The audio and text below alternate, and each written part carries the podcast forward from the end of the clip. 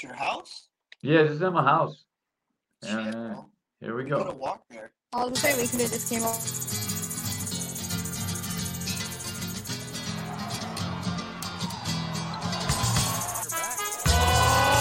Coming from the Caveman Studios in Buffalo, New York. Welcome to Caveman Corner with your host, Jeff. Captain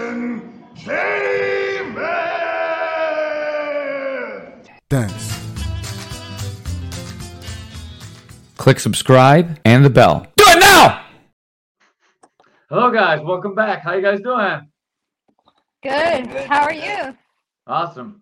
I like that you just turned enough just to almost cut Mike out, but not quite enough. Oh, sorry. I was trying to like he turned it up, so I'm like it's backwards. There we go. There we go. Perfect, perfect. How you like to open?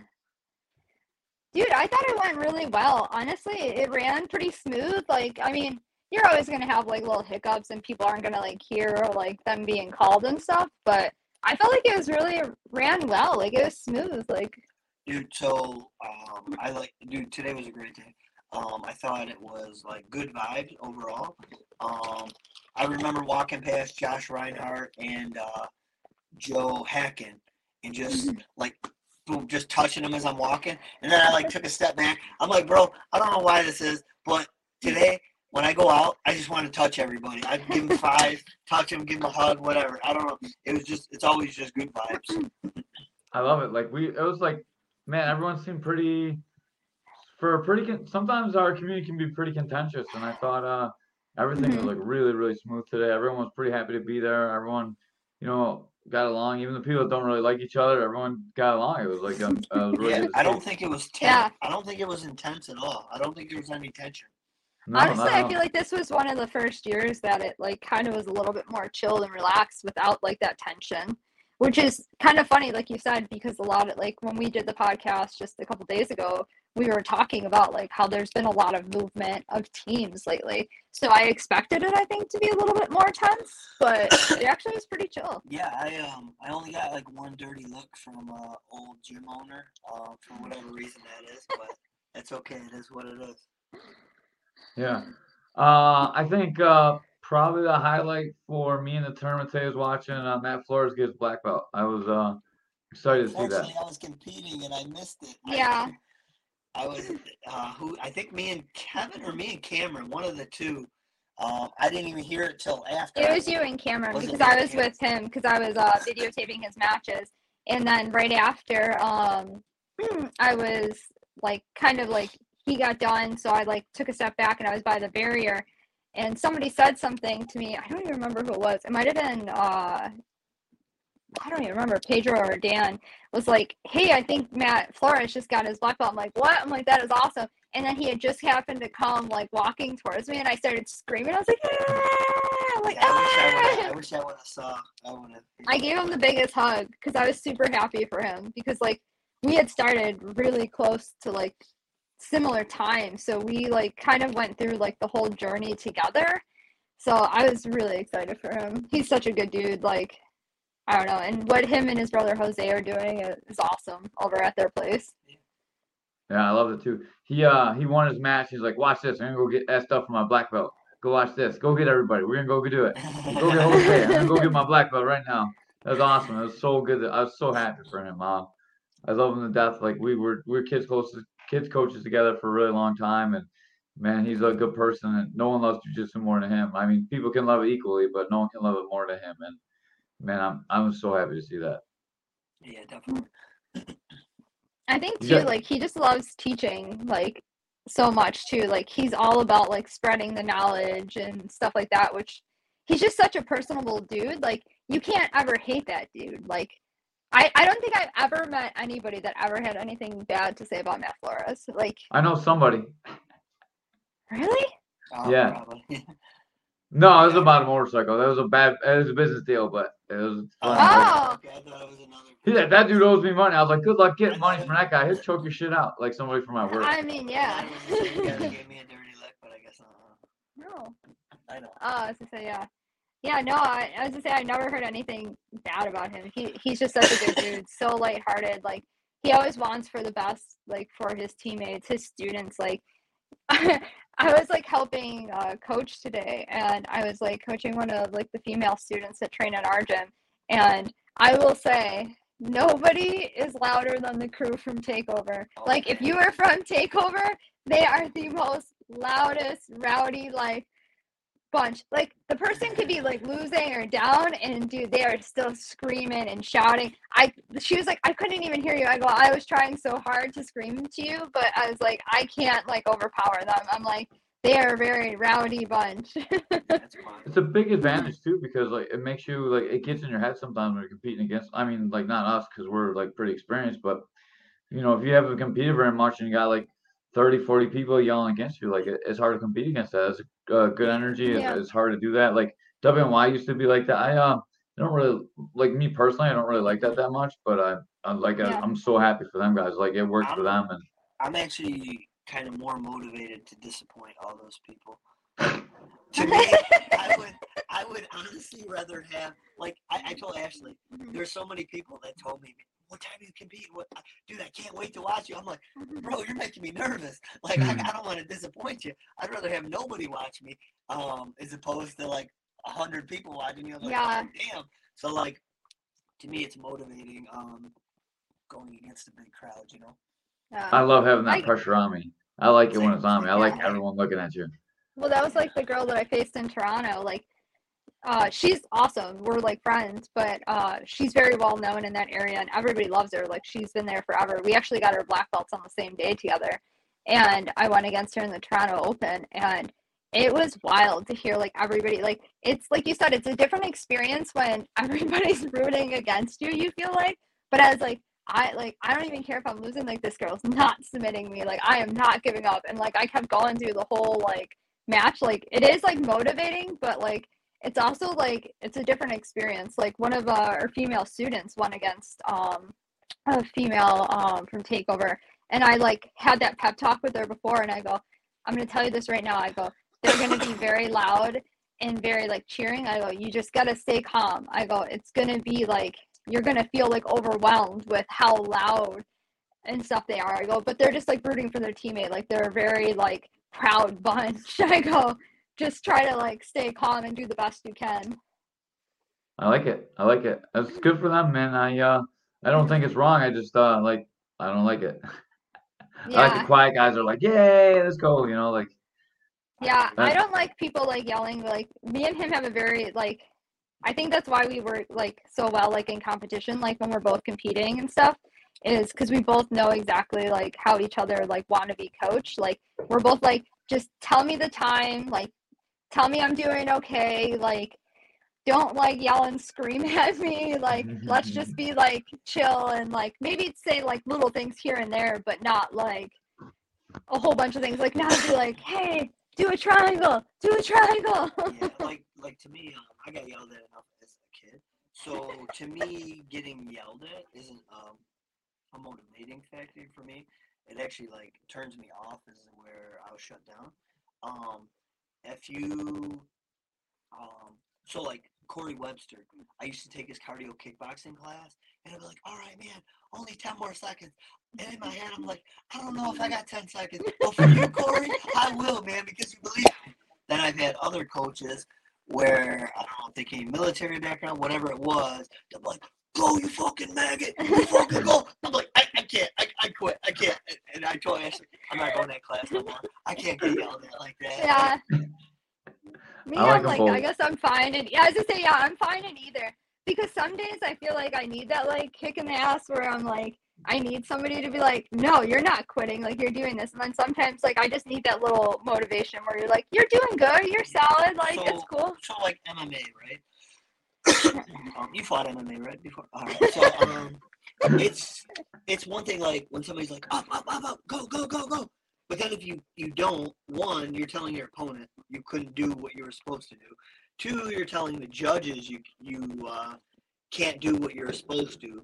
I would rather like be in a bad position and just be like, you're doing great. You know what to do from here. You're good. So then it's like you feel at ease. You're comfortable and then also your opponent, it doesn't give them that edge. Like when somebody's yelling, "Get up, get up!" get up," and you're and they're stopping you from getting up. You know what I mean? That, that's just the way I look at it.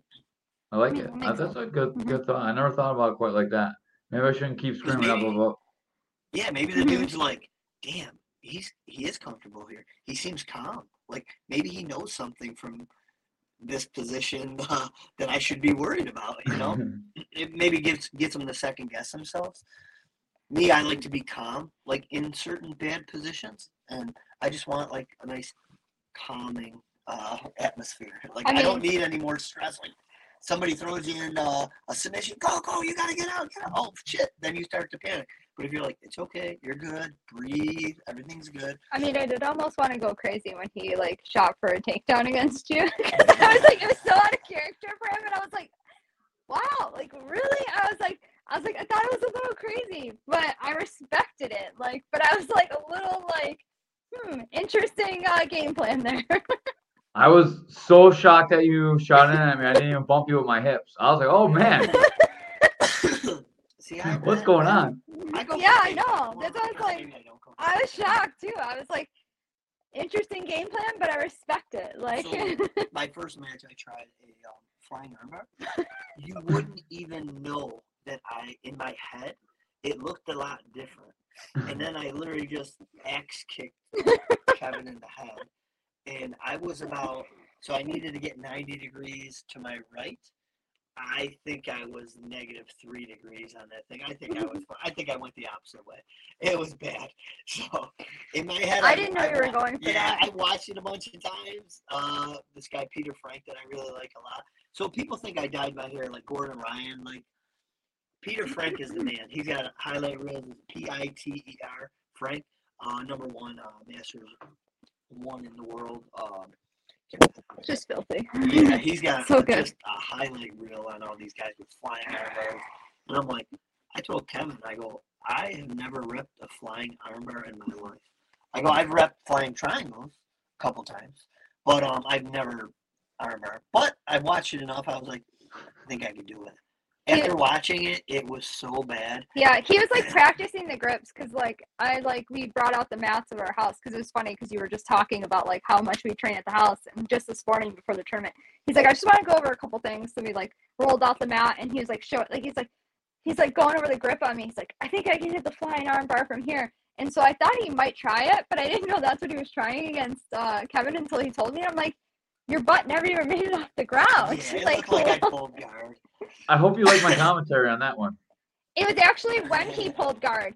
He's he just Oh. watched the video when we went out to eat, and uh, he heard you go. That was a pretty terrible. Like, what did he say? about the hair. If they Yeah, had- the- that If it wasn't for the hair, that would be a terrible guard pull. Was when he thought he went for the flying arm bar, Yeah, I didn't fly much. and then you just hear me like laughing and agreeing with you, and I was like, oh, But I'll say it was great to see um, uh, everyone compete. But on top of that, like the black belts compete, yourself included. Like it's everyone could just like sit home and not compete. You know what I mean? And just um, I don't know. Like it, it's just good to go out there and uh, put yourself out there. Half the people are gonna lose, right? like one, somebody's gonna win, somebody's gonna lose. Um, so it's good to see people just go out there. So I was telling multiple people this today. sorry. There's a quote by Cobrinha, and he says, "I don't compete to prove; I compete to improve." So with my losses, to, even with my wins, I might have learned a couple things, but more so like my losses. Um, uh, with Mackenzie, I learned just not to go against guys that big. No, I'm just kidding. He was good. He was good. He beat me up pretty good. But Got um, me pretty good too.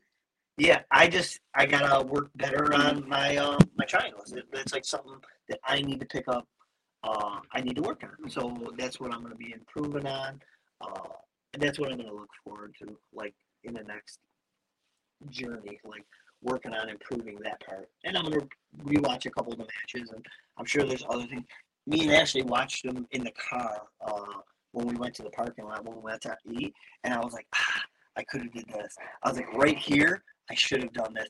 How many Yeah. things was it? Like five. I was gonna say, I feel like- have done. I feel like that's the one thing we always do because we usually always like one of us will like if we are not competing at the same time, one of us will like film and like that's one of the things like even if we don't film, I feel like we're self aware enough of like ourselves like after like it's always like the things that you could have done that like we always will like talk about it afterwards. Like in a constructive thing. Like we don't like focus on it where it's solely like, oh my god, like we're terrible and like but I mean everybody I think has that like feeling when they compete, like especially if you take a loss, like the things that you could have done differently, where I feel like it's important to have that like thought and like kind of it's it's helpful to have like somebody else to mull it over with where I'm like like he'll like, oh, like I should have went here, here, here.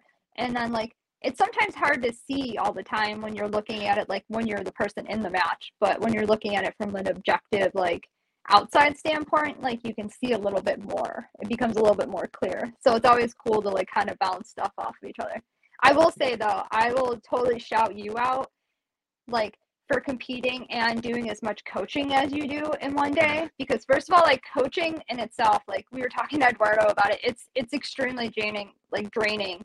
And it's a lot of like just mental stuff and always bouncing around and like especially in like tournaments where it's like local like you're gonna have a lot of students and like you can't be in a million places at once. Like i was helping eduardo like a couple of our other like higher belts were like helping trying to coach when he would be like with somebody else.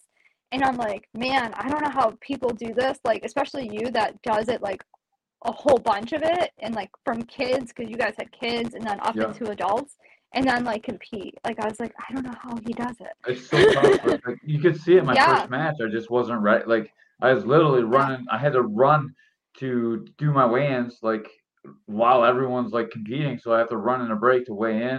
Then I have to run Yeah. back, and then like you know like everyone's competing. I have to run a change before I'm up. And then I'm up, and all of a sudden like I just barely got my gi on. Didn't really stretch. Didn't Yeah. warm up, and it's time to go. And I thought I had the best of three too. So I was like, man, I I'm just gonna hold back a little bit in this match, and then like I'll get I in the second and third because I just there's like a warm up, you know, and then Yeah. it really wasn't a warm up.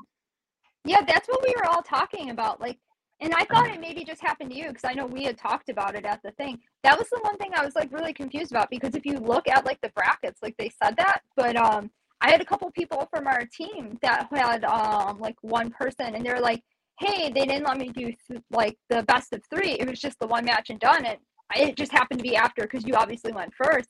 And I was like, yeah, I guess that's what they're doing. But it was very strange because I don't think anybody was aware of that prior to going in it. I guess that would be honestly my only like critique of the actual tournament was that it was like kind of misleading in that way because some people thought like they would have more matches and I guess it like I mean you always want to try your best but when you ha- know going into it you have three matches I think people are going to pace themselves to a certain point. and I was like I just wish people were a little bit more like aware of that or told that prior that it wasn't going to be I had that happen to me last year. I thought it was best of three. I was down a ton of points.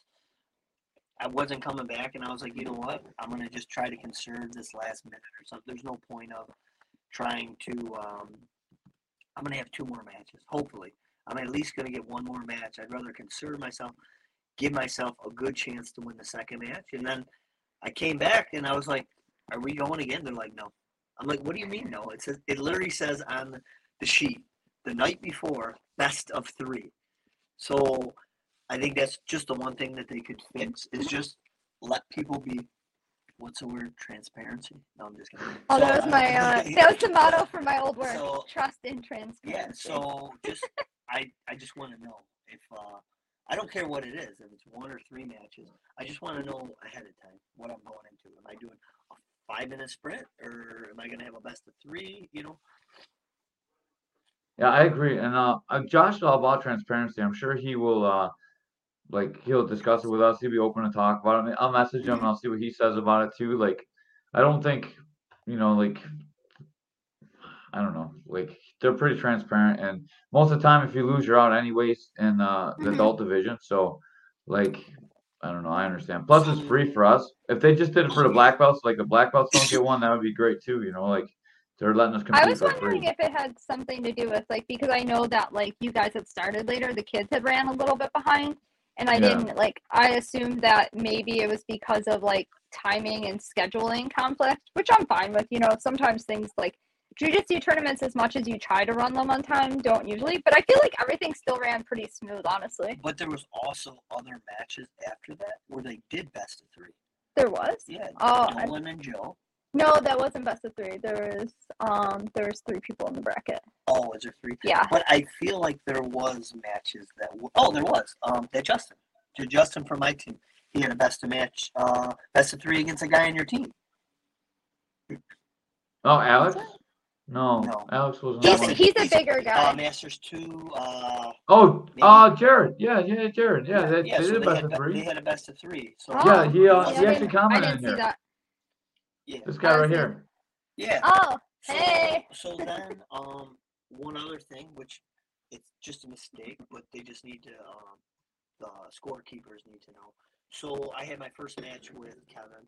Um, the loser of that first match is supposed to go against the person who had the bye or didn't have a match on the other side of the bracket when there's a group of three.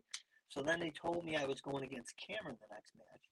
And I was like, no. I go, Kevin is supposed to go against Cameron. And they're like, no.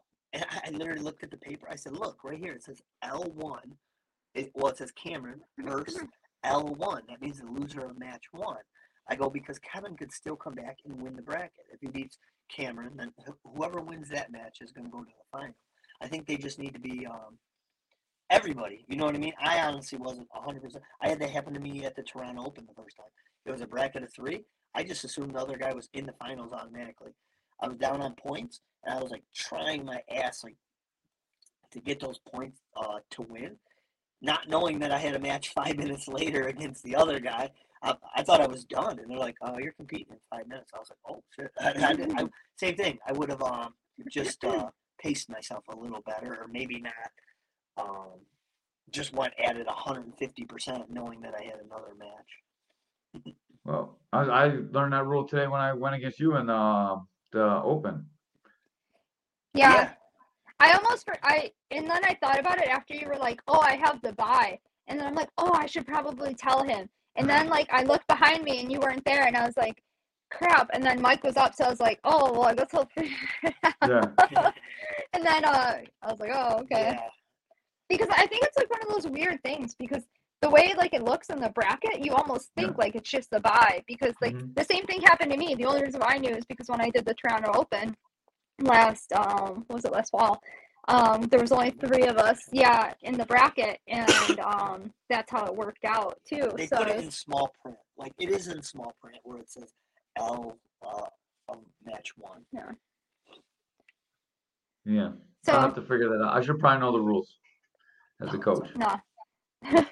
you did good. Like I said, I shout out anybody who like Dude, you did awesome. coaches and competes because to do like one or the other like dude i have a high respect for anybody that like competes out like uh we were just saying like the one thing like we wanted to touch on the most is like and i'm sure you see it too with a lot of like your more newer students people that haven't competed as well like it's so easy to get so frustrated on like losses and to get so down on themselves and like i never want somebody to feel so discouraged where they don't want to do it anymore because I do think it is good to compete, and I'm like, it's so like important. Like one of the things that the head of our old affiliation used to always say that really stuck with both of us is like, nobody cares. Like nobody's gonna remember a week from today, a year from today, like that you lost your match at like your first match at white belt, or even even your match at like brown and black belt. Like nobody's really gonna remember it except you. Like we're our own worst critics, and like you're still putting yourself out there. Like you're still like doing your best. Like especially like as a coach or a teacher, like that's all I can ask people. It's like just try your best. Like don't give up. Like just try your best. Like go out there. Like Mike said, half of the people there are gonna lose. Like you're not all gonna win. But like it's just like good to know that like and I think it's just that like thing because we all like put pressure on ourselves. Like you always want to do good, and especially in front of your teammates and the people that like are there to watch you but like it's not the end of the world. Like you're still gonna like learn. And like i always just feel bad when you see the people that are so down on themselves. And like i even told one of our um the people that we train with um she lost and she was really upset. And i go i was like it's okay. Like we all lose. Like all of us here have lost. Like all the black belts that teach classes that you take all of us have lost. Like It's totally fine. Like we never like want to lose, but it happens. And I was like, I was like, to make you feel better, I go, I got choked unconscious on a live stream event, and I go, it's still posted on YouTube for people to see. I go, but I still like, like compete when I can. Like it wasn't the end of the world. Like as like embarrassed as I was at that time, I was like, oh my god, I can't believe this just happened to me. Like I was like, it's okay. That's Dee Dee, by the way. She likes to be on all appearances. Yeah, George George Brito, if you're watching this, we love you, man. We miss you. Yes, But um, he is hard great. hands. Um, but yeah, he told us. Um, he goes, I'm pretty sure. No, he- he'd always say, "Nobody cares, work harder." Right? Um, it was basically along the line where he he said, he goes, "Dude, I'm pretty sure nobody asked asked me what my record was before they came to this seminar. Right? Nobody nobody knows his record. I don't know my record. Right? I told Ashley, I go, I have wins and losses. Me, like that I was there, I competed that I don't remember, right? Especially like right now, maybe we got concussions and all that stuff. But there's stuff I don't remember. You guys know. You think you think I remember that somebody lost in 2016? You know what I mean? I don't care. One thing I I do want to touch on too is um I was talking about this with somebody else uh, earlier. Um, we talked about we were talking about somebody in particular about how they used to lie, right? Um, about their competing, right? Uh, they'd be like, "Oh, I went to this gym, and you're not gonna believe this. I need our Dillon Danis." Okay, sure. So the guy, so the guy told, and this was when Dillon Danis was in his prime, right? Not Dillon Danis now. Yeah, double gold brown belt champion. This was, yeah, I went to Marcellus. You're not gonna believe this. All right, I, I need our, okay, sure you did. All right. So like, you don't have to lie. That's the one nice thing about. Think about this as competing, right? Um, if I lose, everybody knows my skill level, right? That ha- that has rolled with me, right? Th- they know where I'm at, whether I'm terrible or whether they think I'm good. Whatever they think, they know. So me competing doesn't have those people that have rolled with me think any different than me, right? They know what I'm at. So say they put somebody at like a skill level of um I don't know, say like a, a seven, right? Out of ten. I don't know, just for example. Um say they go to a gym and they say, Man, I, I lost to everybody there. Man, everybody we would know, be like, wow, those guys must be good. If we think that you're like a seven out of ten, man, those guys must be eight, nine, ten, right? It doesn't change your number, right? But then if you go there and I smashed everybody, all right, well, you're, you're still that same person. Like nothing changed is going to change our opinion, you know? Like you're still the same person where the mats don't lie. We, we know, so we don't think any less of you, any more of you. Like, um, just go out and compete. You have to learn how to compete too. It's not just your skill level. Sometimes it's like letting yourself loose on the mats, understand strategy. Like the first match when we talked about earlier, like we're holding back when we, you know, like that's strategy that we've developed over time. Like if you think you have three matches, you're gonna hold a little bit Yeah. back. And um, Mhm. like that takes time. Sometimes you blow yourself out in the first match and lose to someone that you could have beat, you know, and that Sure. happens too. So all my students, um, I tell them, if, if you're listening, when if you go to a tournament or a seminar, you pay that X amount of money, right? Whatever it is, eighty five hundred dollars, whatever it is. Just try to take one thing from that tournament or um, uh, seminar. Just try to learn one thing, and then you get to carry that throughout your jujitsu journey, right? So you go to your uh, tournament, and you realize something. Okay, just learn something. Be like, I need to work on my cardio. I need to work on getting stronger. I need to maybe not have as big of a breakfast in the morning. Uh, maybe I need to, maybe I, the weight class I was in was just a little bit too big. Maybe I, I should cut down a few pounds. Just try to learn one thing, and then you get to carry that throughout your journey, right? Maybe not cut too much. We were talking about that earlier too. Exactly. Like That's another. you'd rather go against a bigger than a Yep. faster guy. Yeah, I. One thing I used to do is I used to take these nice Epsom salt baths, and I'm never honestly worried about weight. Um, I usually just compete up. I honestly feel I honestly feel like I do better against bigger guys than smaller guys. Um, so I would just take a nice Epsom salt bath the night before to kind of relax my muscles or whatever, and just relax. Think about the match, whatever.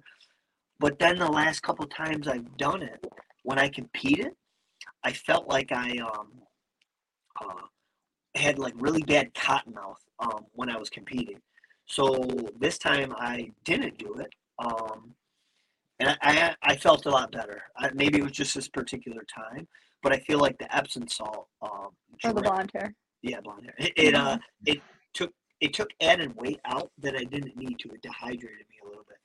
In fact, I actually did the opposite. Um, I I had five pounds to go for division um allowance. You know, I was five pounds under. Um, I could have. I was drinking as much water as I could yesterday, so that way I um I wanted to feel hydrated throughout the tournament. I didn't want to drink too much water in the morning and then feel bloated. So the night before or the day before, I was drinking as much water as I could. It was nice. Like the good thing for me is I'm super light, so uh, normally there's no one in my weight class, and this time it really paid off because I don't think if I was cutting weight, there was, man, I would not have been able to get through today with like coaching everybody and stuff. Oh, dude. I could not believe how light you were when you told me. I was just like, what? Like, I mean, Jeff's like a smaller guy, but like, you're also like a fit guy. Like, I will say that. Like, and I don't even say this because I'm like your friend, and I always tell people, I'm like, I don't know anybody who works like harder than you, like day to day, like just at the gym, working like full time. Like, I don't know many people that are as dedicated to what they do as you are. Like, it's nuts. Like, I really respect it. Is what I'm saying. Thank you. I appreciate it. Uh, respect. Cheers me up, kind of. It's No, it's true. Like, yeah, no, it is. That's why I said, like, I, dude, I respect it because, like, me and Mike don't even teach as much as you do, but we both have full time jobs, and teaching and jujitsu is like a huge part of our life. And I know how much it is, like, for both of us. And you do that, like, double the amount that we do. And I was like, dude, we always talk about, I'm like, man, I don't know how Jeff does it. Like, he just, like, keeps going and does it. And always have a super huge, I which is the way. Um, but talk to me that way. I know. Don't talk to I seen Amanda like saying kitty, and then I'm like, she's gonna stick her butthole in the camera. Um, but uh, yeah, no, I like I said, I have a huge respect for like a lot of the people in this like community and stuff that like really put a lot into this and try and care and like that's what I said. Like I even told Josh um when we saw him after the tournament, I'm like, this was a great tournament. Like it's so well run. Like he's such a good person, down to earth. And I even told we were like, hey, we watched your podcast and it was great. Still getting a lot of really good feedback on your podcast. Everybody loves it. Like people that probably don't even know you, but I just have to tell you that too. Good. Kevin was glad. talking about it. He was like, Your podcast was on kind of late. He goes, But I stayed up for most of it. And I'm like, Thank you. I appreciate that. Uh, one, one, one thing before I forget or whatever I want to touch on is I want to thank you along with the other instructors that are keeping the integrity of the belt um, in jiu-jitsu. I want people to earn this. I'll say I can't remember the girl's name. She was one of the girls that we went to the seminar at Buma. Uh, she got her purple belt. We actually ran into her at Tepo. We went out to eat afterwards. What's her name? Do you remember? I think it's is it Kayla? might be I don't know. There was two purple belts, right? Dude, they know how much they work to get those and earn their purple belts, right? Um, dude, they were crying. Well, Uli too. Like Yeah. Uli, like they all got their purple belts on the same day, and they were emotional. And like, I mean, I knew Uli, but I wasn't like super familiar with the other two girls.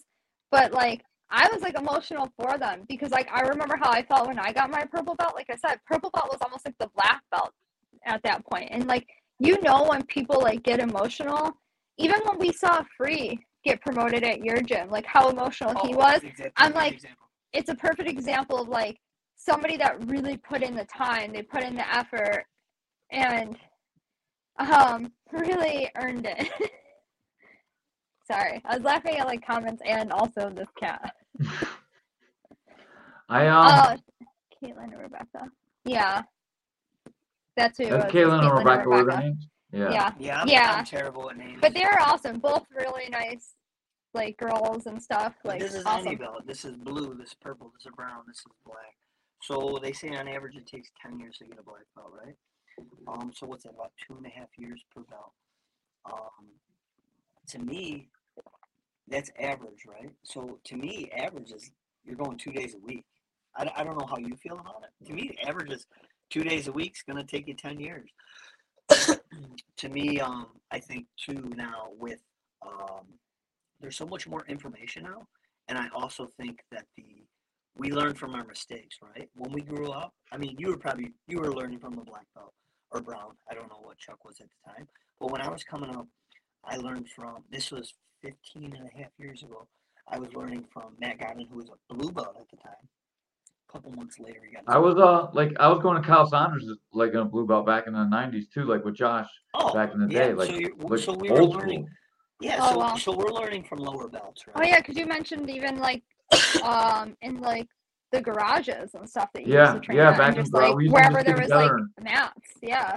So, so the training now is much better, right? If you come to any gym, they're going to have some black belts that have been around a long time.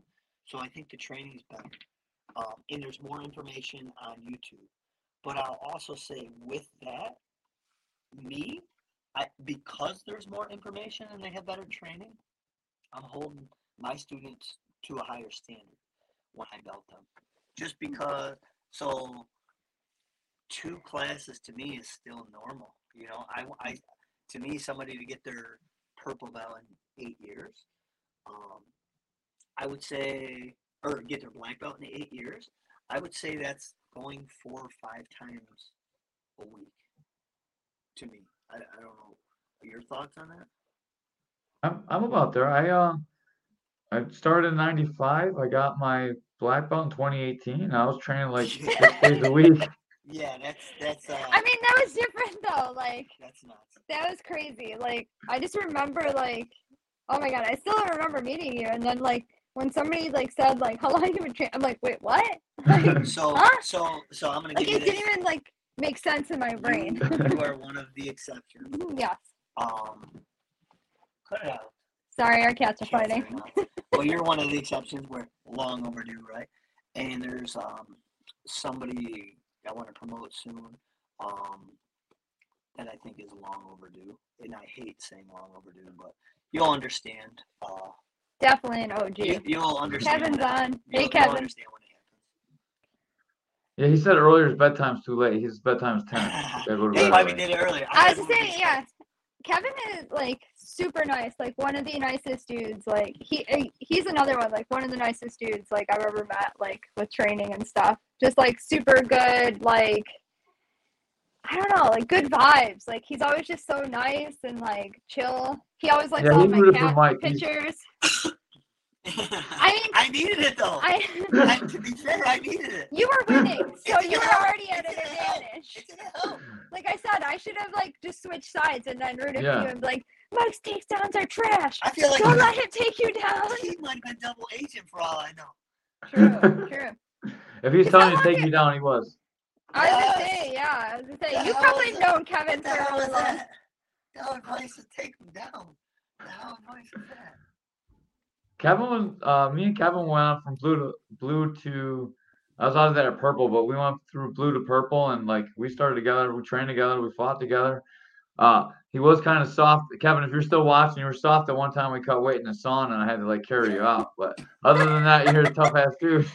Dude, I'm not even gonna hate on him because like I like will not like cut weight for like jujitsu or anything. Like I'm very much like I'll like suffer for a couple months and diet down and try to do it slowly because ask it like I, I tell Mike I go I, I'm such a little baby. I don't like like being like overly hot and like sweating. Like I'm like I'm dying. Like I did it like once like years ago when I competed, but I was just like oh dude, I'll like just suffer for a couple months and eat super clean and try to work out more. But yeah, like sweating in a sauna is not my thing either. I would be just as yeah, bad. Kevin's not very good at it. You didn't almost die. Bro, you had a lot to go. You should have been fighting 35 like Pat. You could have made it, no so uh, problem. I'll ask. I'll ask you this. Uh, personality. All right. I was just reading the comments. Um, yeah. Oh, so- Jason. Oh, we love- Jason. Jason, we love you too, buddy. Um, I don't Got know nice if, hair. this thought has ever crossed your mind. So when I was cutting weight, there would be a point where I did the Epsom salt, I do the steam room. Was there ever a thought in your head when you were cutting weight? This happened to me, where you were just like, you know what? I don't really need my pinky anymore. What if I just cut it off, and then weigh in, and then I could just sew it back on. And I'd be like, "What are you stupid?" Like it would be like for a tenth of a second, I'd be like, "Dude, I don't. Do I even need my pinky?" And then I'd be like, "Dude, what are you, dude? What are you doing? Get out of the steamer, man. You're kind of losing it." Did, did, I was, I actually thought about bleeding myself out. I was like, if I just bleed my blood out, I'll be way lighter. I never thought about that. Ew, God, no. Yeah, and it's way easier because then you can just Shannon's like like, put a band-aid my on. you're sister. Shannon's like, oh God. I never even. But yeah, no, I would never. I mean, I have seen like girls like shave their head and cut their hair short, but unfortunately, like I, I'm already there. Like, there's no hair that I'm. I mean, I do have a lot of hair, but there's there's not much that I'm cutting off. But um, I thought I was gonna have to do that just like the 113, then I ended up 110. So, like, I don't think it's really all that wise to cut for these tournaments specifically because, like, you weigh in, then you have to compete right away. So it's way different. You know, like here you, you can't rehydrate, so cutting all that water out is gonna hurt you. It's not like a fight where you you you cut weight and then you weigh in, you rehydrate, and you fight the next day. This is like Oh yeah, you're going right that's up. So don't we tell if you're listening to us, don't do any of these cuttings for jujitsu. It's not the right. Yeah, keep it Right thing. yeah, Um, no, we tell I- people that all the time. I was Like, telling one of my students um yesterday. He was asking me if I cut weight, and I was like, "No." I go, "If anything, I'll diet. I'll diet a little bit. I'll try to get in better shape. I will lose. I'll lose. Ashley um, or Amanda's got your back. yeah, no I, problem. uh, Blood's stupid. but I'll um I I lose a couple pounds just to feel better. Like I don't feel like say when I'm 190 that I'm oh I'm so strong, but I'll say my difference between 190 to 185. I just feel like I'm in, uh my is a little bit better. I feel a little bit lighter. I feel a little bit more flexible. I can move better. So I feel like the five pounds that I'm giving up, um, actually helps me. So I'm not losing weight to like get in a lower weight class. I feel like I'm losing it just to feel better during the tournament. Yeah, Uh, the- I feel what the was same saying, way. this- I feel like- I had, oh, I'm sorry. No. The student I had, he was telling me he, he went from like 195 to 175, but he did it over a couple months. And I was like, that's the perfect way to do it. I said, when I was cutting weight for fights, I had over 24 hours to rehydrate, and that's only one match. Uh, when you have jiu-jitsu tournaments, you weigh in, I don't know, maybe an hour if you do the Buffalo Classic, but a lot of times it's a much shorter time than that, and you're going to be uh, more fatigued. at the big events you're like literally weighing in and almost stepping on the Yeah. mats. That's why i always say like i'm i'm very much in agreements like with you. Like it's just not like to me it's not practical to cut a lot of weight and then do jujitsu because you're just gonna feel like just like lousy. Like you said you don't have the proper time to rehydrate and stuff like that. I'm definitely more of like an advocate for like slow and steady. And i'm always like never like kill yourself. Like at the end of the day i feel like I always tell people like everybody has the sweet spot I call it of where they feel the best. Like there's like a like a weight range where everybody feels the best. Like he said, he'll like start eating healthy and try to work out to lose like a couple pounds just because he feels a little bit better, he feels a little bit faster. You know, day to day, like we're probably not going to be on our like total best behavior and always like eating the healthiest and like doing everything like we would if we're getting ready to compete there's things that you're going to change like in the month leading up to competing that are just going to help like your performance wise like i always say focus on feeling better instead of like the actual like number weight. Like wherever you feel the best at is where you should compete at. Like i feel a little bit better competing at light feather because i feel like and it's not that i'm like stronger than those girls. I went against girls at light feather that were stronger than me. But I feel like the best like shape I'm in. I feel like my cardio is better. I feel like I'm faster. I feel like I'm more mobile. I don't feel like I'm carrying as much weight. So like that's like usually my like sweet spot. Could I possibly cut down to rooster? Mike thought I could, but I was like I would probably die. I'm a little dramatic. Like uh, We were talking Kevin, about like- yeah, I was like yeah, exactly. Like I'd be like Kevin and be like I'm dying. Somebody cut me out of the sauna. But like, I mean, I probably maybe could, like, if I really made like an actual like, cut or something and was like very, very like strict with diet and exercise and everything like that. But I just don't feel like I would feel good though either. Yeah, so Ashley just touched on it that I'll bring up. So if you're listening to this, right, your goal when you're training it doesn't always listening. it doesn't always have to be weight, right? So I have a friend who would always tell me my goal. My goal is to lose 5 Mhm. pounds, ten I want pounds, twenty cookies. pounds. My goal is to lose X amount of weight. I said that doesn't always have to be your goal. I said, why don't instead of that, why don't you make it your goal where you're going to average six classes um, or three classes a week? So after two weeks, you're at six. Whether you go twice one week, uh, four the next week, three and three, one and five, whatever it is. Your goal doesn't always have to be weight loss to like see progression. Um, just do have have a goal like that. Just that you're going to go to so many classes, or hey, I'm not going to skip any rolls. I'm gonna even no matter how tired I am, I'm gonna um, I'm gonna I'm gonna force myself to roll no matter what, even if I just have to survive. So I got a great example of this. I have a, a student, Jared. Um, he competed today. He's the one that went against your your big guy. He uh when he started, uh, I just posted a picture the other day, and he's like embarrassed by the picture I posted of him, his old picture. Um, he lost so much weight, and he just comes. He's not really. He's like changed his lifestyle a little bit, but he's just consistent coming to the gym. Um, watching him like lose weight and get healthier and healthier has just been amazing. And you know, he's got a regular job. He misses time, but he's always consistent. He always comes back. Uh, when he's in, he works really hard. He's always trying, and uh, you can see like just the weight loss in him. It just comes natural, like as you're training. Yeah. Like this is so good for you. Dude, that's awesome. Yeah, that's awesome. Congrats, by the way. But I always say the same thing. Like even with like people like trying jujitsu and like thinking that they're interested in. I always say like people join for all different reasons. So like some people just want to get in better shape and do something that's like active that they really like like.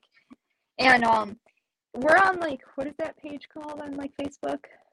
The BJJ fanatics or something? Yeah. Like there's a ton of people that always share like weight loss stories even on that. And it's crazy to see like like the life changing like stories Right, that just- people have one of second. doing jujitsu. I don't mean to cut you off. Nick Blackwell's in the building. Let's go. Sorry. Who is All right. The one of I my can't see it. students. Okay, yeah, I like the comments come so small. Like so I'm like I'm like trying to go like this. I'm like people are probably like, what is this weirdo doing? Yeah. All right, go ahead. I'm sorry. I didn't mean to cut you off. I got a shout. Nick Oh, no, Blackwell. He you're just had a baby. Congratulations, Brett. Oh, oh, congrats. congrats. You have to. Yes. I mean, Amanda, it, it's Jeff. I always say, like, Jeff was always like, nobody made me feel more welcome in the gym besides Jeff. Because he'd always be teaching the kids class. He'd be like in the middle of like teaching, and then he'd be screaming at me as I like walked in the door. And I was like, everybody needs like a hype man like Jeff in their life because he's gonna make you like feel good. Like I can go anywhere. Like I'll be in Wegmans and he's gonna shout my name from across the room, like Ashley in the house, and I'm like, yes, yes, I am. like it just, I don't know, it makes you feel good. Sometimes you need those people. You definitely do. And you're like one of those people now. That's your job now. Like you make everyone smile and be happy. That's great. That's why they like I know, I try.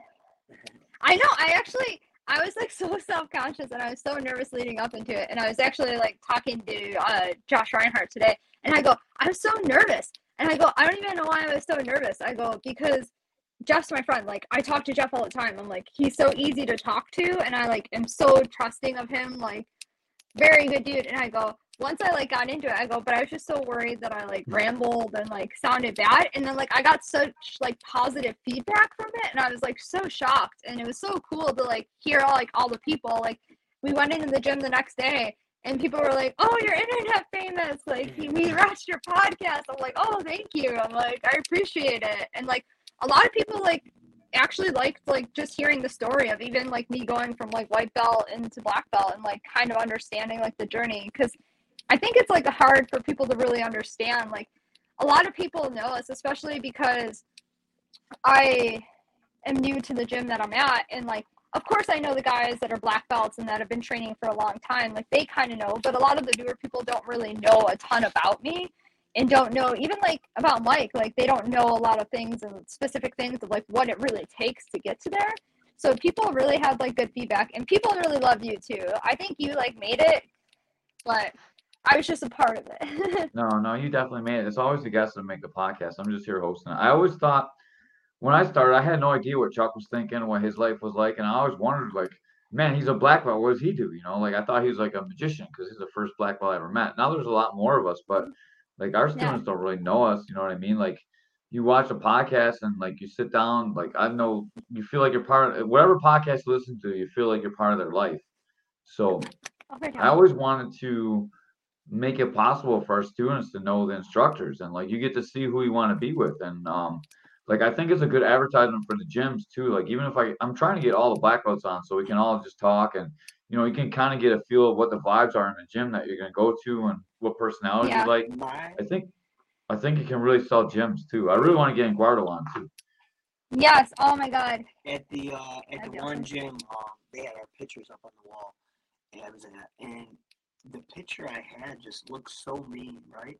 I asked them to retake the picture because I want to be approachable. I want people to come up to me It was and ask hilarious. questions, right? Especially if I'm an instructor. Everybody's obsessed with I cat. uh, I can't have people be worried to ask me a question.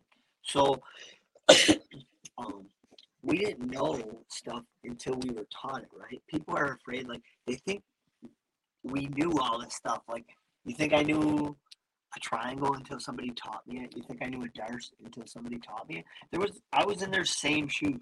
I think they think just because I was a black belt that it's a dumb question if they ask some people if they ask me to show them something they're afraid to ask so i always try to be as approachable as possible and have people ask me whatever questions um jiu-jitsu related that they want life you want to ask me i'm i'm uh Watch Shannon's gonna comment very to you. My My sister's gonna comment and be like, don't ask him oh, anything about life. i had actually changed what did i have to change in the car one day the windshield washer fluid or something Oh yeah, he didn't know where to put the wiper fluid. i don't know where And, I like, I go- what's wrong with I'm like, there's literally a label, and it looks like a little like windshield, and it has little squirters going there. And he's like, I- I'm gonna mess it up. So yeah, he calls me with any kind of car related issue. I'm the one that holds the flashlight whenever we put something together. Oh yeah, I put our bed frame together I- while he held the flashlight. can't. I mean, it There's is- Shannon. Don't do it. Yeah, I was like, I know it's coming.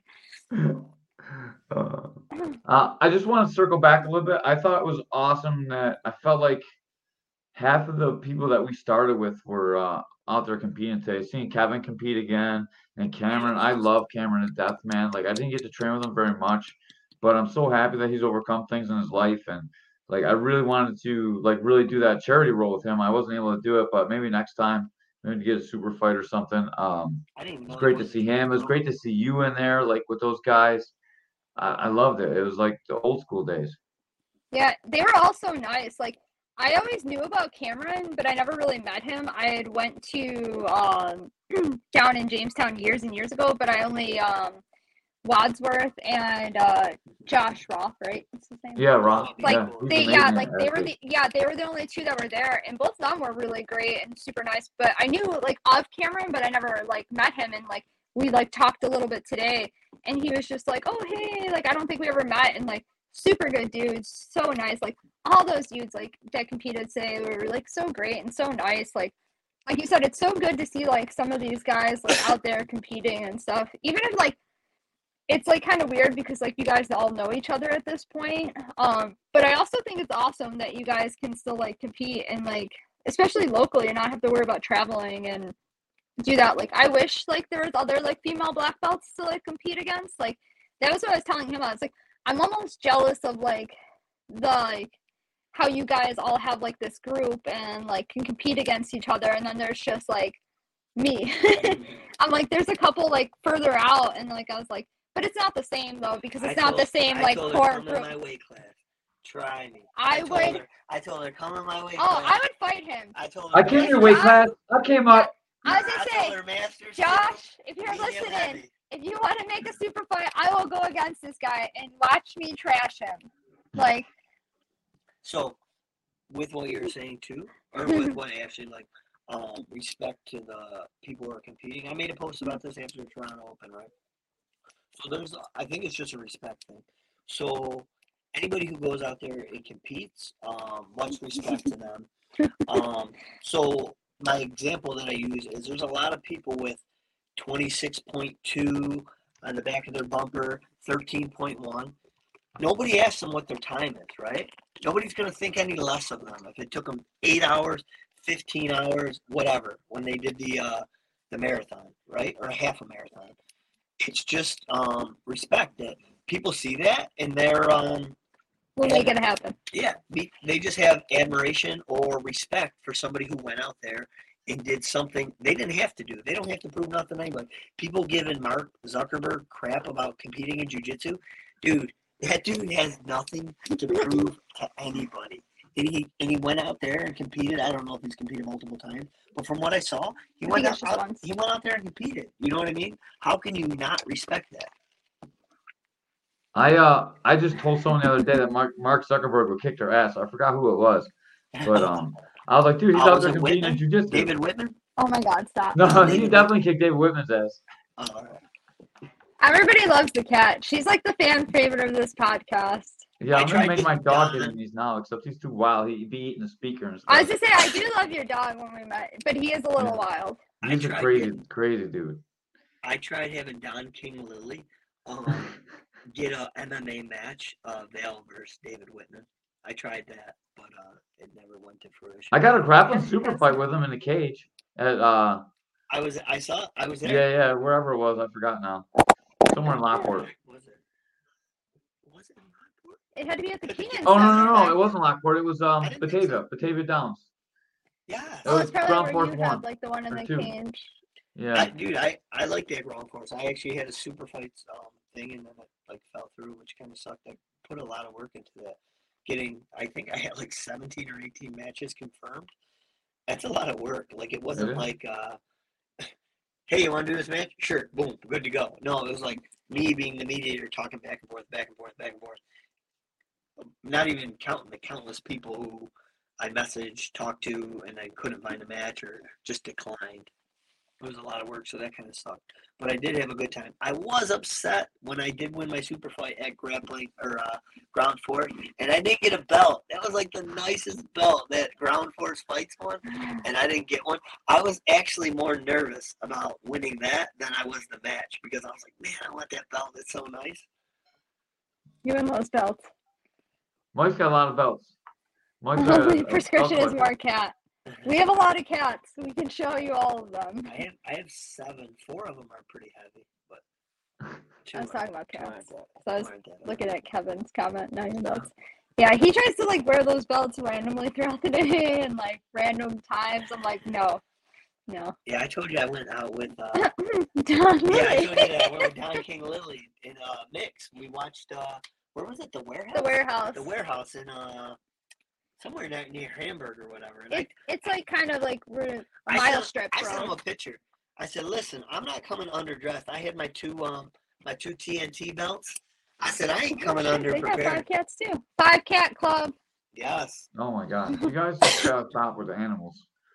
At least You- there's a pandemic, you can eat them. Dude, I guess that's not. Oh my bad. god, I would never eat. I would starve to death before I eat a cat. I'm a vegetarian, so I don't even eat like any animals because I just like I don't I couldn't do it. Like I just I don't know. Uh Kevin, we have two strollers for our cats. We do. We Oh take them God. for walks. We're like really like cool. We're gonna like stroller them by Jeff's house one of these days. Like, hey Jeff. So sometimes we'll see people with strollers and we'll look inside. Oh my god. Oh, it's kids, never mind. Yeah, Then we we're not. keep- then we just keep walking. We're not really kid We're people. hoping Although. I was to say, people always think we hate kids. I don't like hate kids, but I'm just a more like pet person. Yeah, I, I'm just an animal. Kids are a lot of work. They're just fun to look at. Like you can watch someone else's kid and send them back. Uh, yeah, I love my nieces and nephews. Like, it's awesome. Like because like I used to watch them. I'm super close with them, and then like kind of like, like you said, give them back. I actually saw your kid the other day when I got my hair done. He was Oh, yeah? uh, yeah, Forrest, and I can't believe like he had like a He's like got a girlfriend. now? Yeah. Oh Like, oh, yeah! Oh Can my I god! say that went to on prom like the last podcast? night. I was gonna say, can I say that on the podcast? I don't want to Yeah. be like that person that like blows the spot. But I was no, like, he knows. I was like, because he goes to my friend Shannon who does my hair, and I was like, oh my god, I'm like, he's got a girlfriend. Does does Niall go to the same school?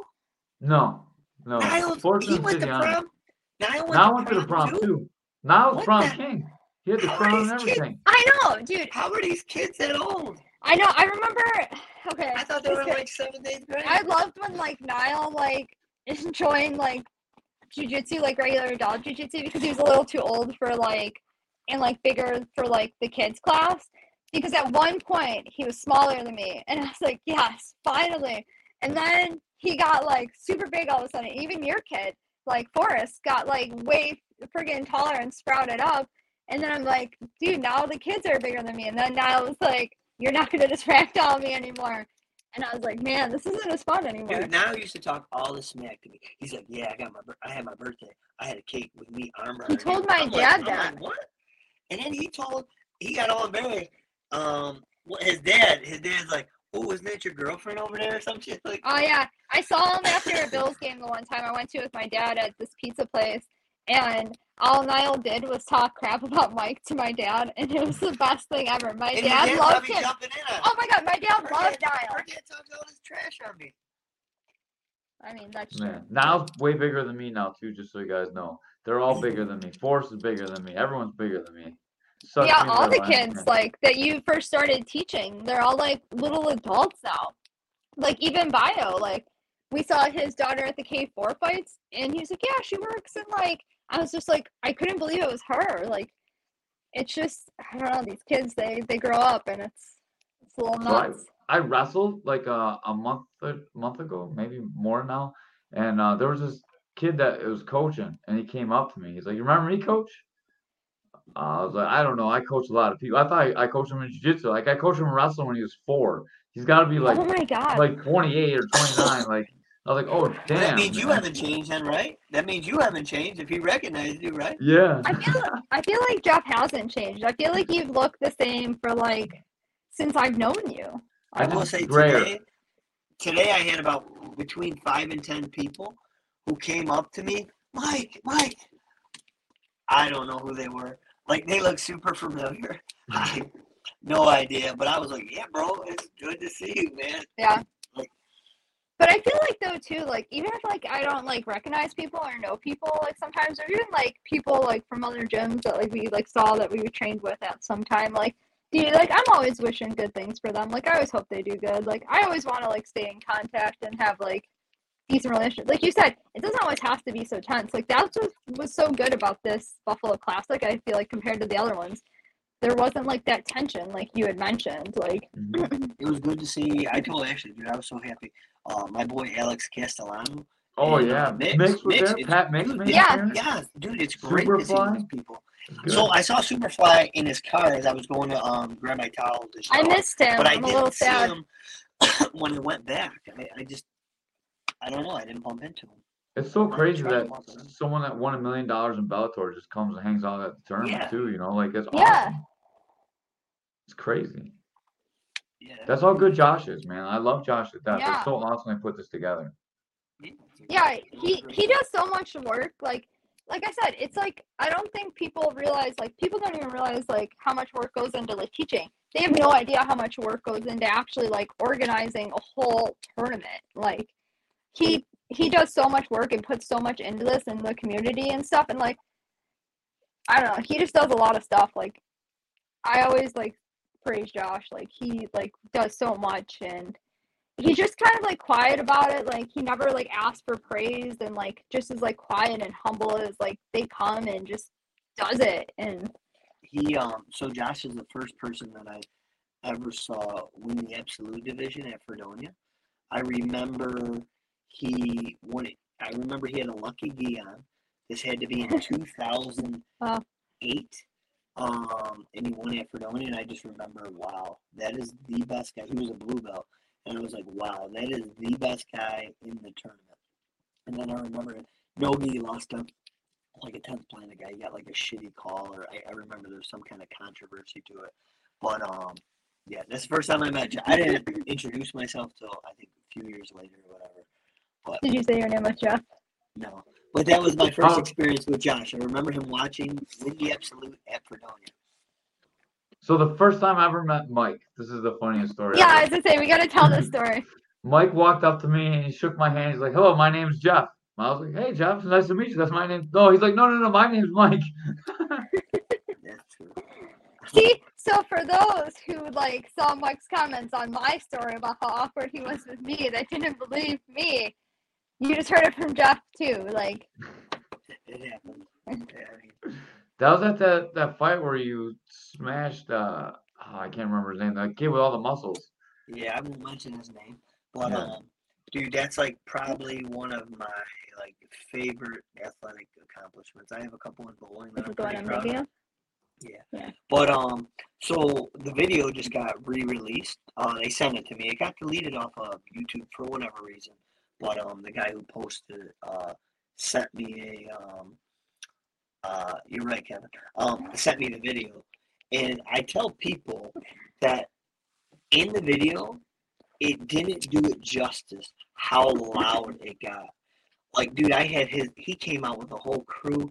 I had a ton of people like of his crew talking smack to me on my way to the ring or cage. Like it was wild going up, going into that fight. Um, it's it, I, I was literally just talking about that. Like it's great when people are saying, "Oh, like they you had to sell tickets." So it's like, um, "Hey, I'm fighting. Do you want to um come to my fight? I got tickets. Who are you fighting? Show them a picture. Oh, that guy." You're gonna get killed. Like, why are you doing that? Like, in my head, I'm like, maybe I might not win, but I know I'm gonna do a lot better than um, than people think. So it's great to like win for the people that support you and stuff like that. But it honestly like feels even better. Like all those people that told you were gonna lose and get smoked and you're gonna get killed. What is that? Like it felt even better to just uh, stick it to those people. You know what I mean? I uh I was a little bit worried for you, but I wasn't as worried. I didn't think you couldn't win. I just thought like I was a little nervous on the feet. Like he was a big dude, and as soon as I hit the ground, I knew you were gonna get him. So that first guillotine I had him in was so tight. I have a pretty good guillotine, and even looking back on it, I'm like, dude, I had my chin right on the back of his uh, neck right here. You couldn't see his neck at all. I had my elbow pulled down. I had that tight. I don't know, dude. If you see the muscles in his back, in his shoulders, I don't know he was huge. like yeah, he I'm still interested to this day what he weighed. Um but uh dude honestly from Just the so everyone knows, he missed weight too. Yeah, he made Yeah. They, they said he was supposed to fight around once they said he we're supposed to fight at one fifty five. Don asked me who's representing you and uh I'm like represent what we already signed everything and uh Don's like, well, he's around 160. I was like, well, where's around 160? And Bubba was with me. He's like, well, tell him to run around the fucking building. And um, he's like, dude, he's been here since I forgot what time, 12, 3 o'clock, whatever time it was. He's like, he can't sweat anymore. I was like, okay. I mean, so if that's true, I don't know what around 160 is. What is that? 161, 162, That means there's a 170? I He don't- looked- 60 in it. Yeah, I was just saying, I was just saying, he looked big. So Like, then we get to the weigh-ins, and the whole time I um was seeing his pictures on Facebook, and he was jacked. He was big and muscular. I'm like, okay, this guy's got to be five foot five. And then when I get to the weigh-ins, he's almost as tall as me, but he is pretty sunken in. The day of the fight, he looked like a different fighter. He completely looked like a different person. I'm like, dude, did I fight the same guy that was at weigh-ins last night? But um, yeah, it was pretty wild. But uh, dude, the noise, like, I feel like doesn't do it any justice. Like, it's just like the volume got turned out when when uh, I finished the submission. It was it was pretty cool. That's awesome. That was a great fight. Uh, I want to circle back to one other thing. Um, promotions. What do you think about promotions? What does it take to be a blue belt? What does it take to be a purple belt? What does it take to be a brown belt? What does it take to are be you a black asking belt? both of us or just one Yeah, of both of you guys.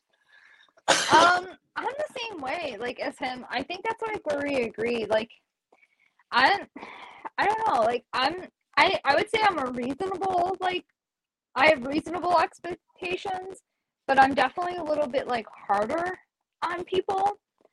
Um, I feel like, I don't know. It depends. Like, I mean, I know different schools do it differently. Some schools test, some schools don't.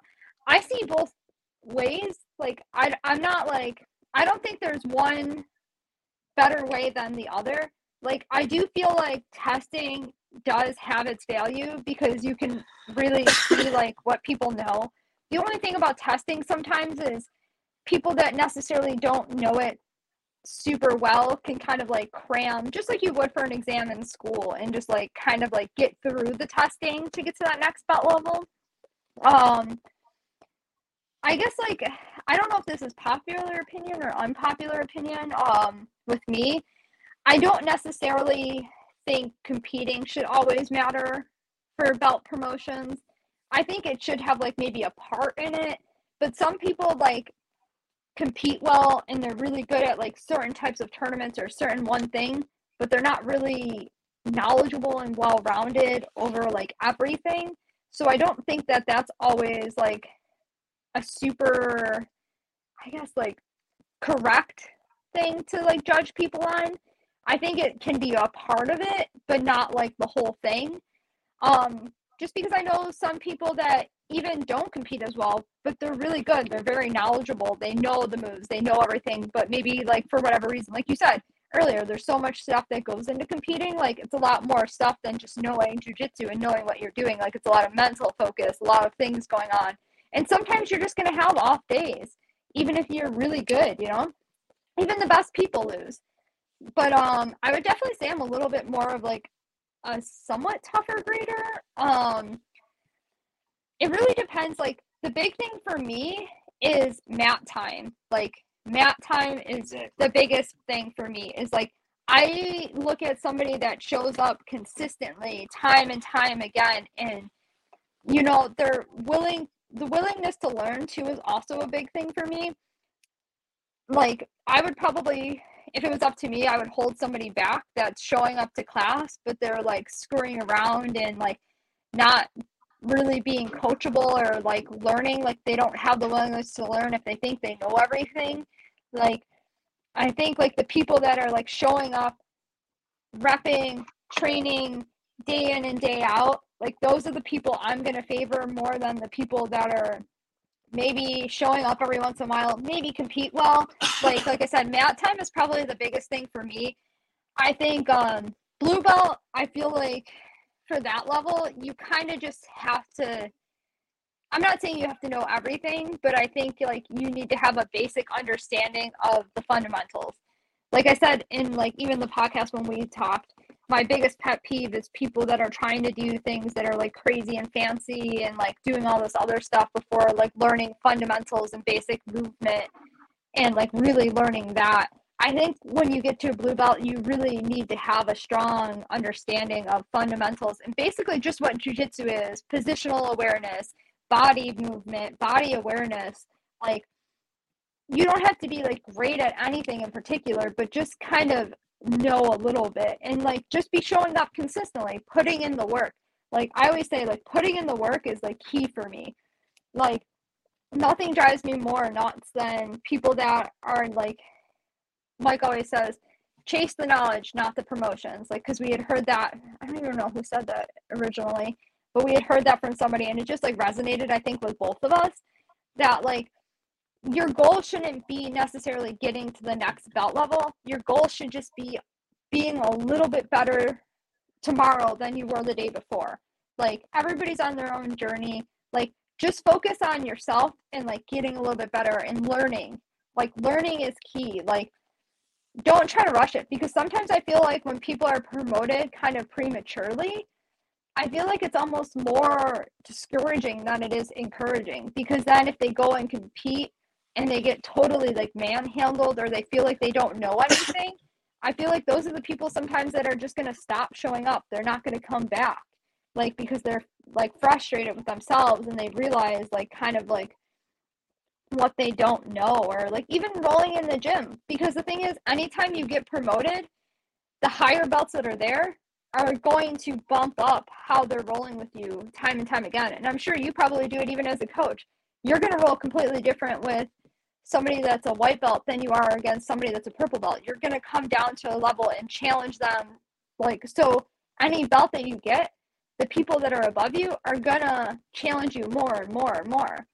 So I always say to like like even with my own personal promotions, I always said I never wanted to be promoted unless I can like feel like I can be competitive with people at that belt, like or just know enough and be like knowledgeable enough to know enough. Like I never wanted to be promoted to the next belt just to say, "Oh, I'm a purple belt" or "Oh, I'm a brown belt." Like to me, it was more important about like the work I put in and if and like trusting in my coaches to think that I was ready for it.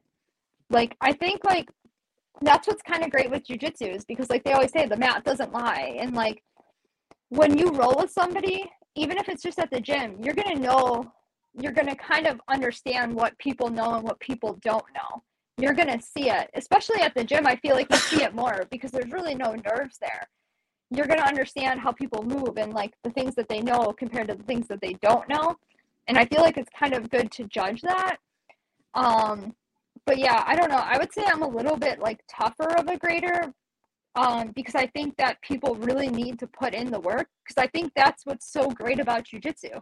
You're not going to get your black belt in six months. Like, you're going to have to work for it. And I think that, like, I know for me, like, because of the fact that it took me a long time and like I worked for it and really put in the work, like he was saying when we watched those people get promoted at Buma at the and Davy seminar. They're so emotional because they know that they work for it. You can see the work that they put into it. And I think that's like the kind of beautiful thing about jujitsu is like really working for it. That man right there worked for Avery. it too. Oh my god. I was so happy for him. I don't know if he was listening earlier, Free, but I mentioned you and your promotion and like how emotional you got and how I could tell like that it meant a lot to you because you work for it. Much love for you. So He uh he's another one of those guys that had he just couldn't break through in tournaments. Like Mhm. I don't know, like I wasn't really coaching with like he was at WNY and I was like integrity and like we, we worked on Sundays but not much and like man, like he just didn't have anyone behind him when he was competing and like he's just down on himself and then we talked and we talked and we talked and like man when he competes now now he competes like he does in the gym and like you can see the difference between a guy in the gym and when it's not there on the mat in a tournament like it's our job as a coach to make that right and as soon as he fixed that man you could see like he deserves to be a purple belt. he should be he did really good at blue belt master like man i love that guy to death he deserved it a while ago but like he had to earn it for me like some of the guys I train with that I want to promote aren't even my students. So there's a lot of legwork to do this. So like I'm not gonna step on uh, anyone's toes. So like I had to work it out with Dub and then make sure that it was okay with Dub and then like you know like well for I have another guy Joe who's like I'm thinking about purple like is close to. So like I gotta talk with Brandon and like man there's a lot that goes into promotions and if you're not getting a promotion your coaches are probably thinking about you like if you're sitting there like oh man when am I gonna get promoted like um, sometimes it's tough for us too. Like, I really like when we were at double WNY and we had the black belt thread where we talked about everybody. Like, remember that, Mike? I thought that was awesome because we had everyone's input on that. true. And uh, we like, actually just talked about that the other day. Yeah. Um, yeah, me alone it is like difficult for me sometimes. Like, uh, I want to promote uh Derek, so I talked to Dub, and if he wanted to fight, I was gonna promote him to blue. Like, he's been training since like 2016, 2017, but he never trains in the gi. You know, wh- what do you feel about that? So I mean, I, I think like if you want to be promoted in the gi, you should probably wear the gi. Um, Tenth Planet, they do no gi, but I've also seen MMA fighters get promoted. Um, I don't. I mean, obviously, I don't see their training camps how much they're training in the gi. Some guys I don't think train in the gi. Um, I guess it, I guess it's like situational. I suppose. Like it's hard to say like Matt Hughes isn't a black belt in jiu-jitsu. You know I mean? It's hard to say that. You know what I mean? It's hard to say about Pat. Look at Pat. I mean, he puts the gi on now, Oh, yeah. but like, what about Pat? You know, what about Saul? Like Saul, like, well, Saul puts the gi on now too, but like some of those guys never put the gi on. Like it's it's tough. Like his fundamentals are so good. Like his escapes are good. Like everything's pretty tight. You know, like and he's been training a really long time. It's not fair for him to compete against a white belt. Like I don't think you can get promoted like past blue without the gi, but like what is blue? Is it like fundamentals? Is it you know grip? Like what what is it? Like we don't really. I think it's more defined. fundamentals, but I don't know. That's just my like opinion. to me it's also about can you teach somebody how to do something right so there was a great article and i was talking about it with somebody within the last couple months i wish i could find it um yeah khabib's all right um but uh he's never subbed to me once he's never taken me down um but you know, He would ragdoll you. Theoretically but we never seen it but He didn't show up today. You won. You beat him. He wasn't there today. Exactly. So there was a great article Yeah. on BJJ Eastern Europe, and it was talking about uh, Nicky Rodriguez when he won the um, ADCC trials, right? And they're like, blue belt wins. Is he sandbagging? And then there was a great article. It's like, no, he wasn't. When you go to tournaments, you're playing your A game, right? Your number one goal, most of the people, 95, 99% of the people, it's not really working on things, right? Their goal is probably to win. So they're playing their A game. So some people just have a really good A game. Uh, but their B, their C, their D, when things go bad, I heard this expression. I think it was in the George Masvidal and Colby Covington they were talking about. I can't remember which one was talking to which one, but uh, they said he's a really good hammer, but he's a terrible at being the nail, right? Um, so when things are going good, um, sure they're gonna look great, but when things like dude, anybody get hit a punching bag, you look good, but when they're hitting back, it's like let's see um, how well they do. Let's see how they do in bad positions. Like who knows how Nicky Rodriguez's guard was, his close guard. Can he teach at the time? Now this was years ago. I'm sure now, of course, he's way better, right? um, but at the time, they were saying no, he probably was a blue belt. Um, do I think Jordan Burroughs is a black belt?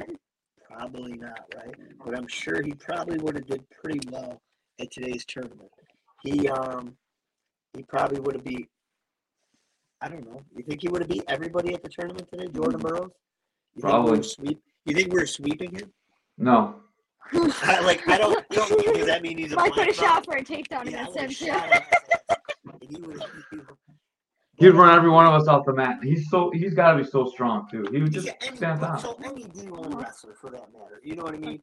If that's never trained in the gi, does that mean no? Because why? They probably can't show you a scissor choke. They probably they should be able to teach uh, a little bit too. What? Just pulling on my shirt. But no, like so for me, um, as far as promotions go, to me it was number one's mat time. Mhm. Then it was attitude, attendance, um, how well they're doing. That's another thing. Are they picking up the techniques? Um, so at one of the gyms I was at, we had like an attendance sheet, which at first I didn't like it. However, I used it as a reference. If it said 20 classes and somebody got a stripe, if person A I thought was ahead of the curve, maybe I'll give it to them in 18 classes. If somebody was um, a little bit um, wasn't doing as well, or maybe they just showed up late to class, or maybe they didn't roll after, whatever, maybe they had a bad attitude, whatever reason. If I felt they needed to be held back, I would promote them at 25 classes, 30 classes. It was just a guideline for me. It wasn't like set in stone. Um, I didn't like uh, a blue belt telling me that eh, being a black belt that hey this person had 20 classes they need to strike i didn't like that um but uh that's that's what that is um i didn't like te- i didn't like testing for belts at the beginning what did i know i was a white belt you know what did i I didn't like testing. I thought it was stupid. I'm like, why can't I just show 10 different ways to do a triangle, whatever. Then after I tested, I actually loved it. It forced me to learn things that I never would have thought of learning. I actually, if, if it was up to me, I, I would do a test because it kept everything fair too. Made everybody, um, everybody had to know this. And if they know, if they knew it, they had to teach they they could teach the next people who are going to test for their blue belt, purple, etc. Um, so by the time you get the brown belt, you knew those things. I mean, shit. At blue, I remember when I tested for my purple belt. we had a whole list. It was like three or four pages. I had tested stuff. Uh, like I hold myself to a high standard. I wasn't going to fail that test. I had it memorized so much that I would literally ask people to do stuff out of order because I knew the order, and this is like three or four pages worth of stuff. I had repped it. a lot. I had yeah. repped it so many times that um, I, I knew the order. I would literally just ask people, um, ask me to do this, ask me to do this. Um, so I I actually like the the test, and it gives you. And it was what I liked about it. It was a wide range of stuff too. It wasn't just like. Uh, it had close guard, it had escapes, it had submissions from mount, submissions from um, side control, submissions from guard, uh, Show me two open guard sweeps, three open guard sweeps. Show me two close guard sweeps. Like I really like show me some case escapes. I really like the variety of stuff. Um, Self defense. I like the self defense too. yeah, Yeah, I was actually like a lot of people hated on that, but I actually liked it because a lot of people get in jujitsu for that self defense like part. So I feel like it it's not like bad to learn. But see, I'm I will say I kind of have like a slightly different opinion than Mike. Like I'm not opposed to the 10th planet schools belting without necessarily putting on the gi because they're still doing jujitsu. Although I do I do understand that like the traditional jujitsu belts are through like the gi process, but I I don't know. I actually like and kind of respect the tenth planet like system too, and like them because some of those people have been training for a long time, just putting in just as much mat time as we are, but they just hyper focus on no gi as opposed to doing gi with just a little bit of no gi. I wouldn't say that they're not necessarily deserving of that belt it's just a little different. I feel like it's it's kind of weird, but I I'm not anti them getting belted without putting on the gi. yeah. Eddie Bravo literally said, he- he- here's a quote. He literally said, he said, when you train in the gi, you're just training no gi with the gi on, right? Yeah. Right. I, I always My- thought like my game is pretty much no gi game. Like there are some stuffs I do with the lapel and stuff like that, Yeah, and chokes, but my game is pretty identical, gi and no gi. The reason being is when I fought MMA, I didn't want to become so reliant upon the gi that when I went to no gi, I was trash. I didn't want it to be so. My best submissions are all no gi submissions. Um, I, I didn't want my my best choke to be cross collar from mount because that's not going to work in, in an MMA fight. All right, I didn't want my best choke. I mean, I guess you could do an Ezekiel, but I didn't want my grips to be um, dependent upon uh, a gi. So I would train in the gi, and I wouldn't. I, I- I would just stop gripping when I was fighting. I did the same thing over at Buffalo BJJ. I would I wouldn't even make grips on the collar or the, I wouldn't grab anything. I just use Nope. Same. uh like like underhooks and overhooks and like I never used the grips at all. Like I had to learn the grip game at purple belt. And it's probably why I was See- purple belt for eight years because I suck. But See, I- I feel like I'm different than both of you. See, I have like I always say like he's very much similar to gi and no gi. I feel like my gi and no gi game is completely different. Like I don't know. I wish that I like probably roll the same and go for the same things, but um I don't. Like I feel like my no gi game and my gi game are like pretty different. Like I feel like I think pretty different too, actually. yeah, Like I think like my no gi game gi. yeah, I think like my Nogi game, I feel like I do like a lot of like because we all started at WNY. Like I mean, well, not you, but like I started at WNY and like we were like Dubs was super good at leg locks, like exposed us to leg locks and heel hooks and stuff like very like right off the bat type of thing. So like I feel like my Nogi game is very like leg lock heavy and um, I'm not afraid to do like heel hooks and stuff like that and I'm very much into like the leg lock game, which you can't really do in the gi and stuff. Um, and I mean, I'll still do other stuff in no gi, but I definitely feel like I roll with different intentions in both of them because in gi, I I love like the back, like I love gi chokes, and I'm very like gi dependent and gi grips. Like I'll play a lot of lasso guard, squid guard, weird stuff like that. So I feel like a lot of times like my both games won't really translate into each other. I think that uh, a belt or not a belt. I think a test for a belt is like really really good, especially like it keeps everyone kind of on the same. I always wanted to do like mm-hmm. at integrity. I'm going to do a blue belt test where like so we all have the same fundamentals going forward. So we're all like starting on the same page. And then like I think in mm-hmm. jujitsu gets pretty individual by the time we get to purple. So I'm not sure what I want to do for testing there, but like all of our homegrown blues are gonna all like test, and then I'm not sure what I'm gonna do for purple, brown, and black. But I think that's really good. I use attendance and attitude just like you guys do, and skill level too. So like if they have a shitty class, I don't like market for attendance, or Exactly. if they're not ready, I just don't promote them. Like that happens a lot, even in the kids. Like probably like the hardest kids. Uh, kids coach like uh Emmett uh earlier he's like I earned my belt today. I was like, no man, you gotta pass the test. You know, like I want all the kids to be on the same same level, all the adults to be on the same level, so they could teach each other. So like our systems can work with each other. I think it's really important as a gym to have that. Yeah, I definitely agree with that. And I definitely feel like being a little bit like, I mean, they're kids and I understand that, but you still have to be realistic with them. And like, I appreciate and like respect that you're realistic with them, you know? Like, you still have to work for this. Like, just because like you do well one day or like you do well a couple times, like you still like have to put in the work or you have to be. I'm I think testing for blue is like a very like good thing. Like I said, I base like blue belt on having like a really good fundamental like knowledge. And I feel like sometimes like fundamentals kind of get lost. And um what are you doing?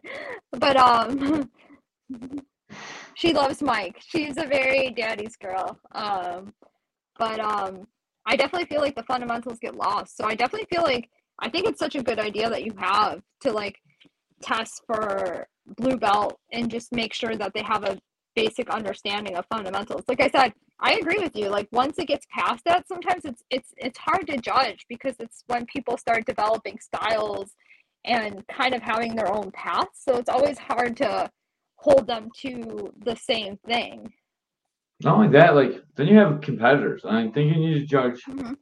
people that are like trying to compete at a very high level, and then your your regular athletes because like fucking a purple belt that's going to worlds is probably better than me. Like they're probably gonna beat me every time we compete. Like maybe not at like if it's submission only, but if we go, they're gonna beat me in points for sure. It's probably gonna be like two nothing, just like today. Like I, I have a hard time with that. My thoughts too on that is um why not why not reward the people that are putting in all that work by letting them win some competitions you know what i mean so like this guy he's a blue belt he, he's training for worlds why not let him win a couple tournaments at why not let him enjoy the fruits of his labor you know why just throw him right to purple belt let him enjoy some of those wins you know i'd rather to me i would like in a perfect world, I've talked to Ashley about this before. They would say every two and a half years, X amount of years, you're getting a new belt. Because I know me personally, Ashley the same way. If I were coming up and it would be like, oh my God, I'm getting my next belt in six months, three months, two months. Holy shit. I do not want to be the people who are looking at is how the hell did he get this purple belt? Oh god no. I would be working my ass off to be is the best I could be. I would rather have somebody think, man, is a blue belt that man that guy should be a purple belt, as opposed to being a purple belt and somebody thinking, man, that guy should. How the hell? Who gave him this purple belt? To me, that's um, how how I would me personally I would want uh, it to be. I never asked me personally too. The only belt I honestly ever cared about, and I was young too, younger. Um, I was, like young. was um was blue because at the time I felt like I had been training my whole life. I had been training a little over two years. I felt like I was training my whole life, and it's hard to tell people, um, dude, you got to try this sport. It's so amazing. Oh, oh, what belt are you? Uh, white belt. How long you been training? Oh, uh, two years. Oh, okay. They, you know what I mean? Blue is honestly the only one that I cared about. Then purple, dude. Funny story. I literally had somebody say to me, um, when I was gonna get tested for purple belt, they go, "Oh, are you tested for purple belt?" And I was like, "Yeah." They're like, "Oh, that's weird. That is so and so tested for purple?" And I was like, "No." I was like, "Oh, why is that? That guy always smashes me." Um, and I was like, "I don't know." Dubs asked me how long I, I had been training for, and I'm thinking, "Do you know like?" I take it easy on you. Like I'm not trying like my hardest. I'm actually trying to work a little bit. Like I was just like, I can't believe somebody said that to me. I was It like, doesn't pay to be the nice guy I was like, sometimes. all right. Funny story. I used to always let people come in like for first class and like do well against me, like not get submitted, not get position dominated. And then like two people both said, like, man, like he's not that good. I'm not gonna go there. So now, like, I just make sure everybody knows that like they can't do anything. I just pin them to. I don't submit them, but like I pin them to the floor and I don't let them move, no matter how big they are. It's my goal to make them like tap out just from my pressure, like over and over again. It's so wild that people even think that to me. Like I never understood that. Like I even like even white belt Ashley wouldn't think like dude when people would let me work or I would get in a good position, I'm like, what are they setting up? What are they doing? They're just letting me win. Like I was always so hyper like skeptical about it. So it's so like strange to me that people would be like, I'm not going to this guy's gym like because like I I just smash it. Like really like do you really think somebody that's like a gym owner like their goal is to like just manhandle you like you said like you you want to be like nice yeah i mean dude i don't blame you like it's what wait what how did he even get up there Oh no, Sorry. cat. Wait. okay yeah he's like he's trying to eat my bamboo plant Oh, we moved like one chair and now they're like it's a free for all It's like this. Uh, I, I I had a I had a guy last week. So I was competing Yeah, today. right? This is last week. And generally, like in training, you've rolled with me, right? Or, or maybe students, or if you're listening to this, you've rolled with me. I'm not rolling with you like it's the world's. unless it's me Yeah. Um. But um. So I had this guy I was rolling with, and he's like, "Come on, let me do that." I was like, "No, I, I didn't." Come on, you let me. Like, okay, all right. He goes, "Come on, man, you're not even trying." I was like, "All right, fuck this." So I swept him, and I go, "You know what I said to him?" I go, "Come on, man, you let me sweep you," and then I and then I passed. I was like, "Come on, man, you let me pass. What are you doing?" I'm like, I'm like, dude, I'm just I don't know. I, I try to roll. Uh, I, I try to roll easy. You know what I mean? Like, I try to work. Um, so my goals in jujitsu, I think, are different than other people's. Um, my goal, even the kids my goal is um, not points. My goal is I'm not good at points because my goal is um, self defense in jujitsu. So I use jujitsu for if um, it's a one on one. The way this is the way I look at jujitsu. It's a one on one. Willie, You're gonna have to let Willie. me up. Um, it's sorry be it's right back yeah. Boo! I, i'm sorry my cats are unruly come on Mose. I can't hear you. No, oh she went away with the speaker part.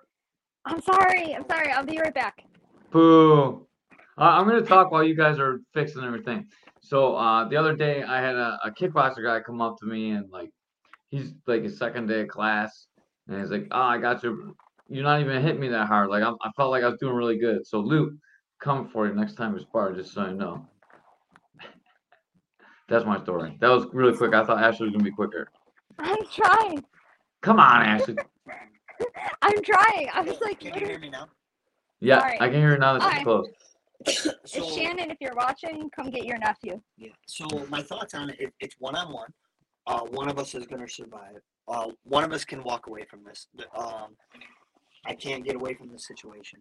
So the way I look at it is, my number one goal is to make sure that I'm not going to get submitted. That should be my number one priority. If I can't get submitted, eventually I'm going to um, get the person right. I I want jujitsu to be like I could show people this is why I won. This is why I lost. I don't want it to be, well, I kind of got by his hips for a second, uh, so I got an advantage. I just, my goal is, is submissions. So I give up bad positions sometimes to go for submissions. It happens. Um, but just points game isn't my, uh, isn't my thing. These cats are being nuts. It's Mosey. Man, All right, it's you- hard. let's. Uh, what are your final thoughts on tournaments, guys? On on the Buffalo Classic tournament. Dude, I loved it. I had, dude, I'm telling you, like, good vibes. Like, oh my god, you should hear him moaning. I'm sorry, but um, dude, I had a great experience. I thought everyone was super cool. Um, Josh touched on his podcast. Um, one thing he noticed before the match, shook hand. After the match, hugs. Um, every uh, all the matches, win lose, there was uh, a lot of mutual respect amongst everybody. Um, it was great to see all the black belts uh, competing that did. I think we had ten or eleven, which is cool. Uh, we've been around long enough. We don't have anything to prove to anybody. You know, like we went out there and did our best. No, you can't go away because then I'm not. They're not gonna be able to hear. It's fine. Just let them go. They'll figure it out. They're nuts, dude. They'll figure it Yeah, out. I'm, I'm sorry. Uh, Oh no, no, tourna- you're fine. I thought the tournament Um, was awesome. We did a uh, like a good job as a community coming together. It was great to see Flores get his black belt. It's great to see everyone do good. It's good to see a lot. Like I go there and I see a lot of people I haven't seen them for a really long time, and it's it's just a great experience to see everybody and watch everyone grow and see how they're doing in life and stuff too. So I love going there. It's great to see. I do have one more thing to say about belts. Like eventually you're gonna get a black belt. So like if you rush through it when you're a black belt, you'll be like, man, I wish I was this belt longer. I wish I was this belt longer. I wish I was this belt longer. Yeah, all You're- the I was time. gonna say that's what we talk about all the time. I always Yeah. say like you you don't realize like when you're going through it. I feel like some people, but I always like say like just enjoy the journey, enjoy your belts. Like I don't know, like I always say like it's like it's just a journey. It's a process. Like enjoy the journey. Like they always say, it's cliche as it sounds. It's so true. Like don't rush it. Just enjoy it. Like I'm for good, bad, like we talked about a little bit of it on like my personal podcast that I had with you, like good, bad, everything in between. Like I enjoyed and like learned from all the stuff, like from white belt to blue belt and or from white belt to black belt. Like just like enjoy it. Like enjoy the journey, grow with the journey. If you rush it, like I, I feel like you're just like kind of robbing yourself of the time and experience. Like experiences matter more than I feel like the actual like belt. Like just really like learn as much as you can, experience it. Because once you get to black belt, like you're not gonna have those like new belt promotions every couple years. Like it's pretty much like you still have to stay motivated. You still have to come up like come to the gym all the time and train. But there's not that like motivation of the next belt. Really. George, George told us at the seminar. He told us, "What do we get now? We get a couple stripes. What does that mean? We just got older." You know, like so. Mm-hmm. Enjoy the belts. Yeah. And Which I never start- thought of. if you want to like travel and go to other places, the best time to do is like blue belt too. Like no one's trying to. When you're a black belt and you travel, you have to be careful. Some gyms like I won't be trying to kill you, so like you gotta be a little bit more careful when you travel too. I- I'll add one thought to, to um, like people say, like um, a belt only covers what inch your ass, two inch. What do they say? And Oh, then cheer up. Inch your ass, right? So me, I think belts actually make you better. So I think people consciously, subconsciously, they go after the new blue belt harder than they would a white belt, or they go the purple belt because consciously or subconsciously, they're trying to prove to either themselves or the professor that, hey, look at me, I subbed this purple belt. I should be a purple belt. That happens a lot. I feel like. so it makes it, me. it makes yeah it make it, it, it makes you tougher, right? Um, it stings more when you're a purple belt tapping to a white belt than a blue belt, right? It stings more when you're a brown belt and you get tapped by a white belt. It stings more when you're a black belt getting tapped, like as opposed to when you were a blue belt or a, a purple belt. Oh, look at. Did you guys get some acai? Yes. I didn't. I uh, I was cold. I'm always freezing, and I just felt like it was gonna make me too cold, and I was running around all over the place today. Gotta make sure we shout out. out. He doesn't sponsor this at all, but I still love him enough to give him a shout out. Oh, that I regret not having acai because literally he has the best acai bowls that ever. Like I wish he had a shop that I can go to every day. Seriously, shout out Shudrao and what is it, the acai project? Yeah. They did great and uh super good dude. Again, we trained with him, but even if we didn't, I would still love his acai bowls. They're the best. you want some knockoff ones, I have them at Dashes too, but they're not as good. I was gonna say Dashes is like probably the next best ones. Like and like I'm buying. I mean, well you live over there, we live over there. We live by each other, so it's probably Yeah. like the next best thing. But So I'll tell you this too. My favorite moment of the tournament was winning the team trophy. that meant a lot to me. Like, uh, so. I'm so excited about Oh, dude, that that made my day. Just um, uh, I remember my bowling coach back in high school. He said you could go to states as an individual or you could go as a team. He goes, if you go as an individual, he goes, who's going to be happy for you? You, your mom, maybe your girlfriend, right? But when you get to celebrate stuff as a team with more people, you have people to share that with. So we always chose team um, when we wanted to bowl for at sectionals.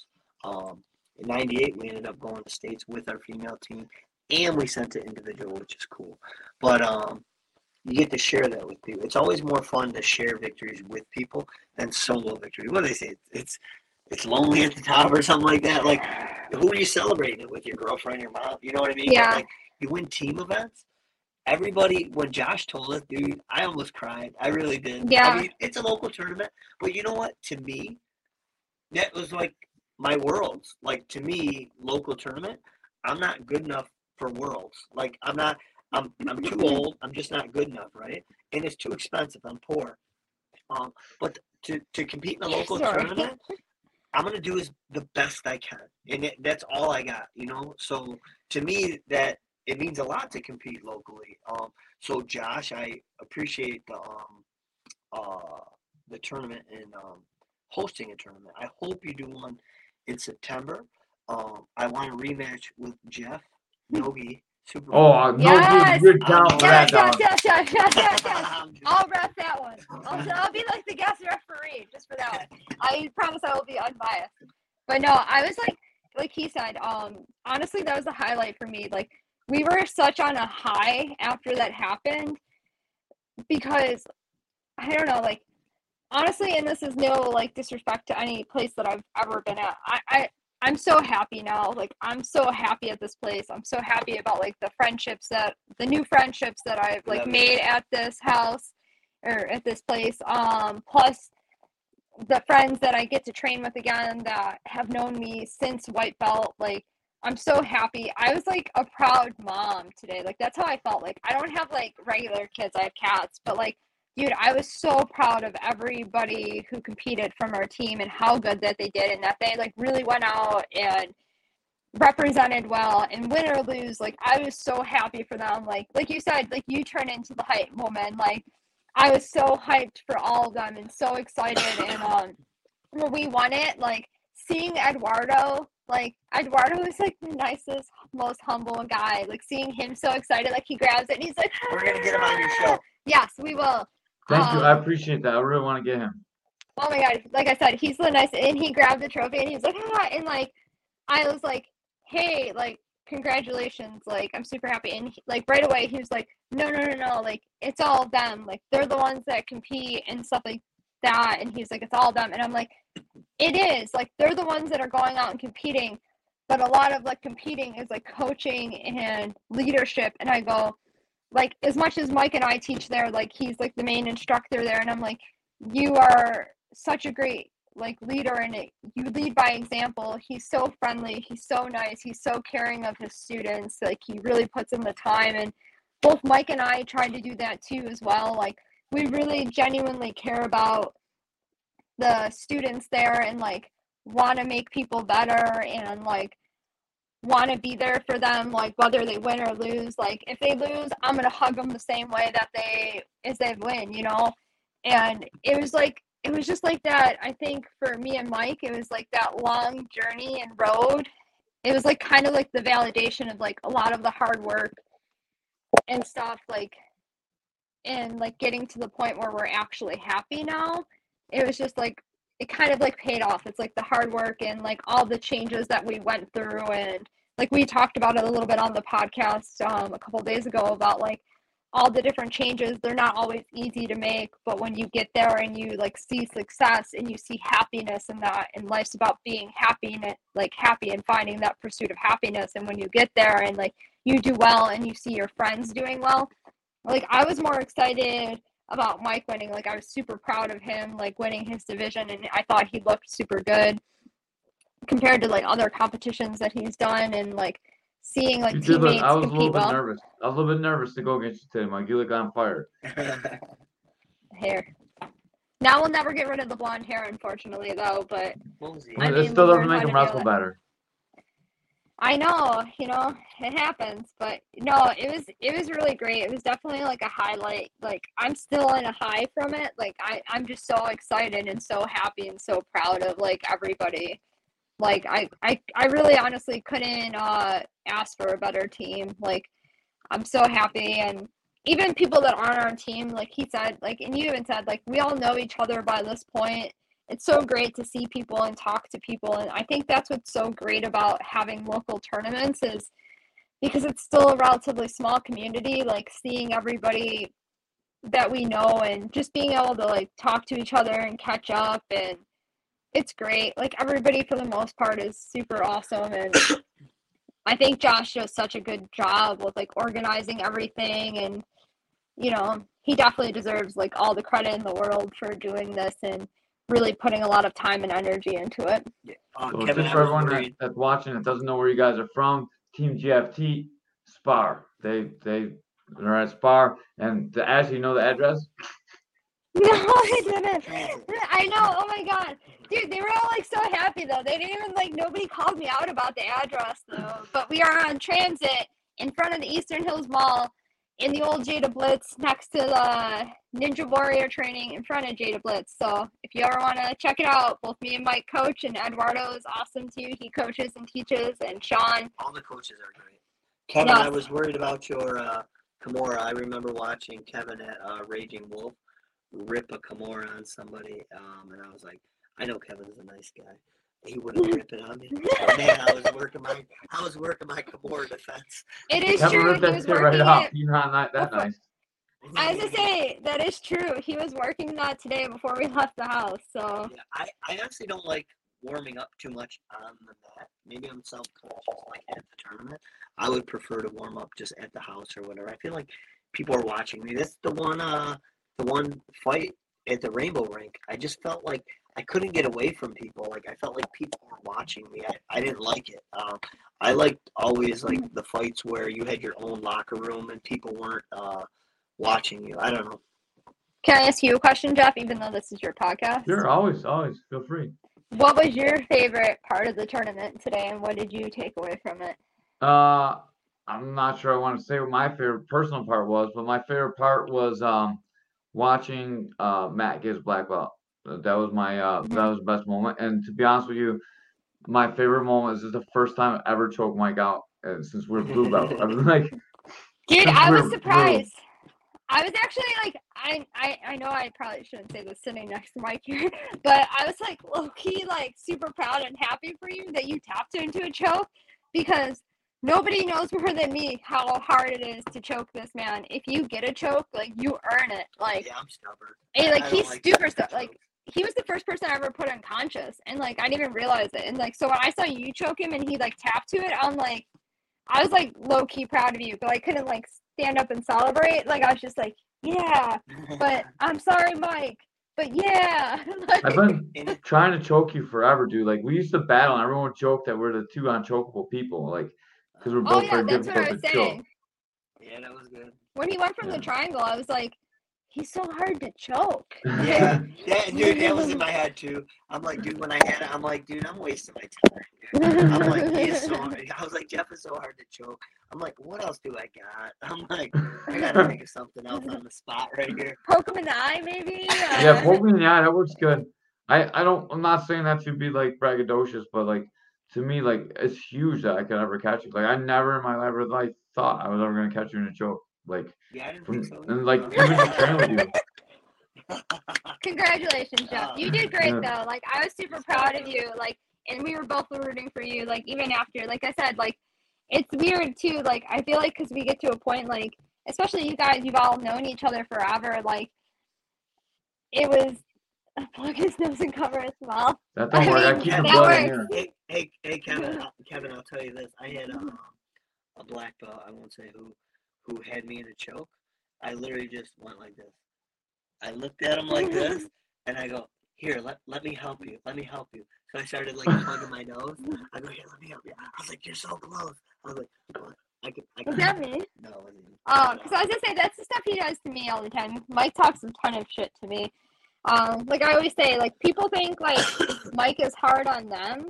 I don't feel bad for them, like not even like the tiniest bit. Because I'm like, try being me because he is ten times harder on me. Like, I mean, it's great because we both are very hard on each other and like motivate each other, and we're super competitive with each other. Like. Mike once told somebody that he would rather lose to anybody else in the gym besides me, even brand new people. Yeah, Which I I was really offended about. I gotta live with her. I gotta hear that shit all day. I'll say this too, like, so I I have people try to submit me with like some of my favorite submissions. I'll literally look them dead in the eyes and I will say, "Have you ever seen the Rocket Rock Bottom?" what? What? Yeah, So we're I- proud of you for choking Mike. I just want to say, like, if it wasn't for Joe K, you probably would have caught me in that broad applauded too. Like, Uh, he does that shit to me all the I'm time. So like, he time I'm ruins the game for you. Joe. Joe, Yeah, next I'm Joe. Integrity. That's like one of my favorite things. Although I, I actually favor taco Platos a little bit more than burrata Platos now. But uh, Shout out Tarko Plot of it. Yeah. probably. But I, I'm, I'm always for people hitting them. So Joe K, if you're listening, good work. Respect. Thank you so much, Mike. I really appreciate the role. It was like so good to roll with you. It always is. Always, bro. We always have so much respect for you. Like I always hype you up. Like I thought Jeff was standing there next to me today at the tournament. I was like, I was like, you're the best. He's like, and he's like totally like getting a little more. He's like, wait, me? I'm like, yeah. I like, you're the best. I agree. And he was just like, oh, I'm like, and then he's like, no, I'm like, you got the best podcast. and he's like, I agree with that. I do got the Yeah. best podcast. I said, I'm- I'm, I'm not the best make it again. I know, Ray. I know we missed you, Ray. He did say like earlier. I think he said, "Love you guys." So love you too, Yeah. Ray. Ray is actually he took his um girlfriend Shar to immediate care. They're all a little Oh. sick, so Yeah. Well, um, Oh. he was not able to make today. Might not be able to make tomorrow either. So when we do Joe Taylor tomorrow, it might just be me for everyone that's listening that actually watches just a podcast, not jujitsu people. But um, Ray will be back as soon as he can. Oh, well, sending good vibes and Good well vibes, wishes to you, Ray. Yeah, he's not you. fucking you on purpose.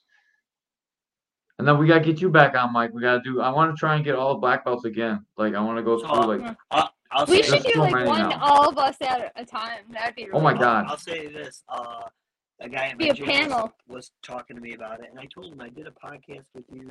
How many years ago? Six, seven? Six? Yeah, six or seven. Yeah, it's still up. You can definitely find it. Yeah. So I told him um, uh, a lot of my opinions have changed since then. Um, I would say like uh, like for example, the women's only. I, I think before I didn't like it because I thought it was um, discriminating. However, if you're thinking about it a lot more, it's because I'm like, why don't we have one for males under 120 pounds? You know what I mean? Or or this or this. Um, but I think the gym would have actually had it if we had a demographic for it. You know what I mean? If there was 20 guys under 120 pounds that Well, I think to too, it's just it. that guys don't always understand like the struggles and different things that women go through that make them not comfortable for with jujitsu. Yeah. So, so uh, I think there was a quote by Muhammad Ali, uh, and um, he said that if you ask a man who if, who has the same opinion as he was 35 as he did was 25, I'll show you a man who wasted 10 years of his life. Um, I'm pretty sure that's how the quote went. It went something to that effect. So my opinions definitely have changed in the last uh, six years on certain topics. Thanks to my boo. She changed. Yeah, I've changed a lot too. I used to think like if you can't roll, you should never be promoted. It didn't even matter what you knew. Like I'm so different now. Like I've changed so much in the last like, uh, even like as a coach, I changed more and more too. Like you see more and more different people struggle through different things and opens your eyes to a lot of stuff. I mean, you don't know things to experience them, you know, Yeah. And like you learn a lot teaching. I was gonna say that's when I felt like I started learning the most. Honestly, is like teaching and like coaching and stuff. Like, like you said it. You said it perfectly. Like it opens your eyes and you meet different people and different struggles and you see a lot of different things and you have to like you even said before like you felt like teaching makes you better i feel the same way because you have to break things down to people that don't know anything about this especially like day one people it's just very interesting i feel like it gives you a different perspective of it. Like when you're just worried about yourself and just training, I feel like it's so easy to get in certain mindsets. But when you're coaching and teaching, it's just, it really definitely does change your perspective on a lot of things. I feel like. I vote myself coach of the day for the snacks. Dude, you were. He was the MVP. He shared his bananas with me, and he gave me a free water. I was pumped. Yeah, so I almost cried when we were in It's the team important, trophy, and I almost uh, cried when I saw three, um, or not Oreos, um, chocolate chip cookies on the ground. Yes. You know what? Them kid Harper, Aurora, and London. You dropping cookies on the ground. Wasteful. Wasteful. Oh no, I ate them. I ate them anyway. Who said Oh, that they were having cookies earlier here on the? Was it Kevin? Did Kevin say he had cookies? Because I was yeah, like, you know share I the wealth. cookies. I, I didn't want offer cookies. Kevin any cookies. He's too big. He's rooted against me. Screw him. I I I didn't even like, but see, I don't really like Oreos though. I'm not an Oreo fan. I know that's like unpopular opinion. Sorry for the people that are fans of Oreos. I don't like the double, uh, double thick Oreos. The double stuff. Same, I like Kevin. those.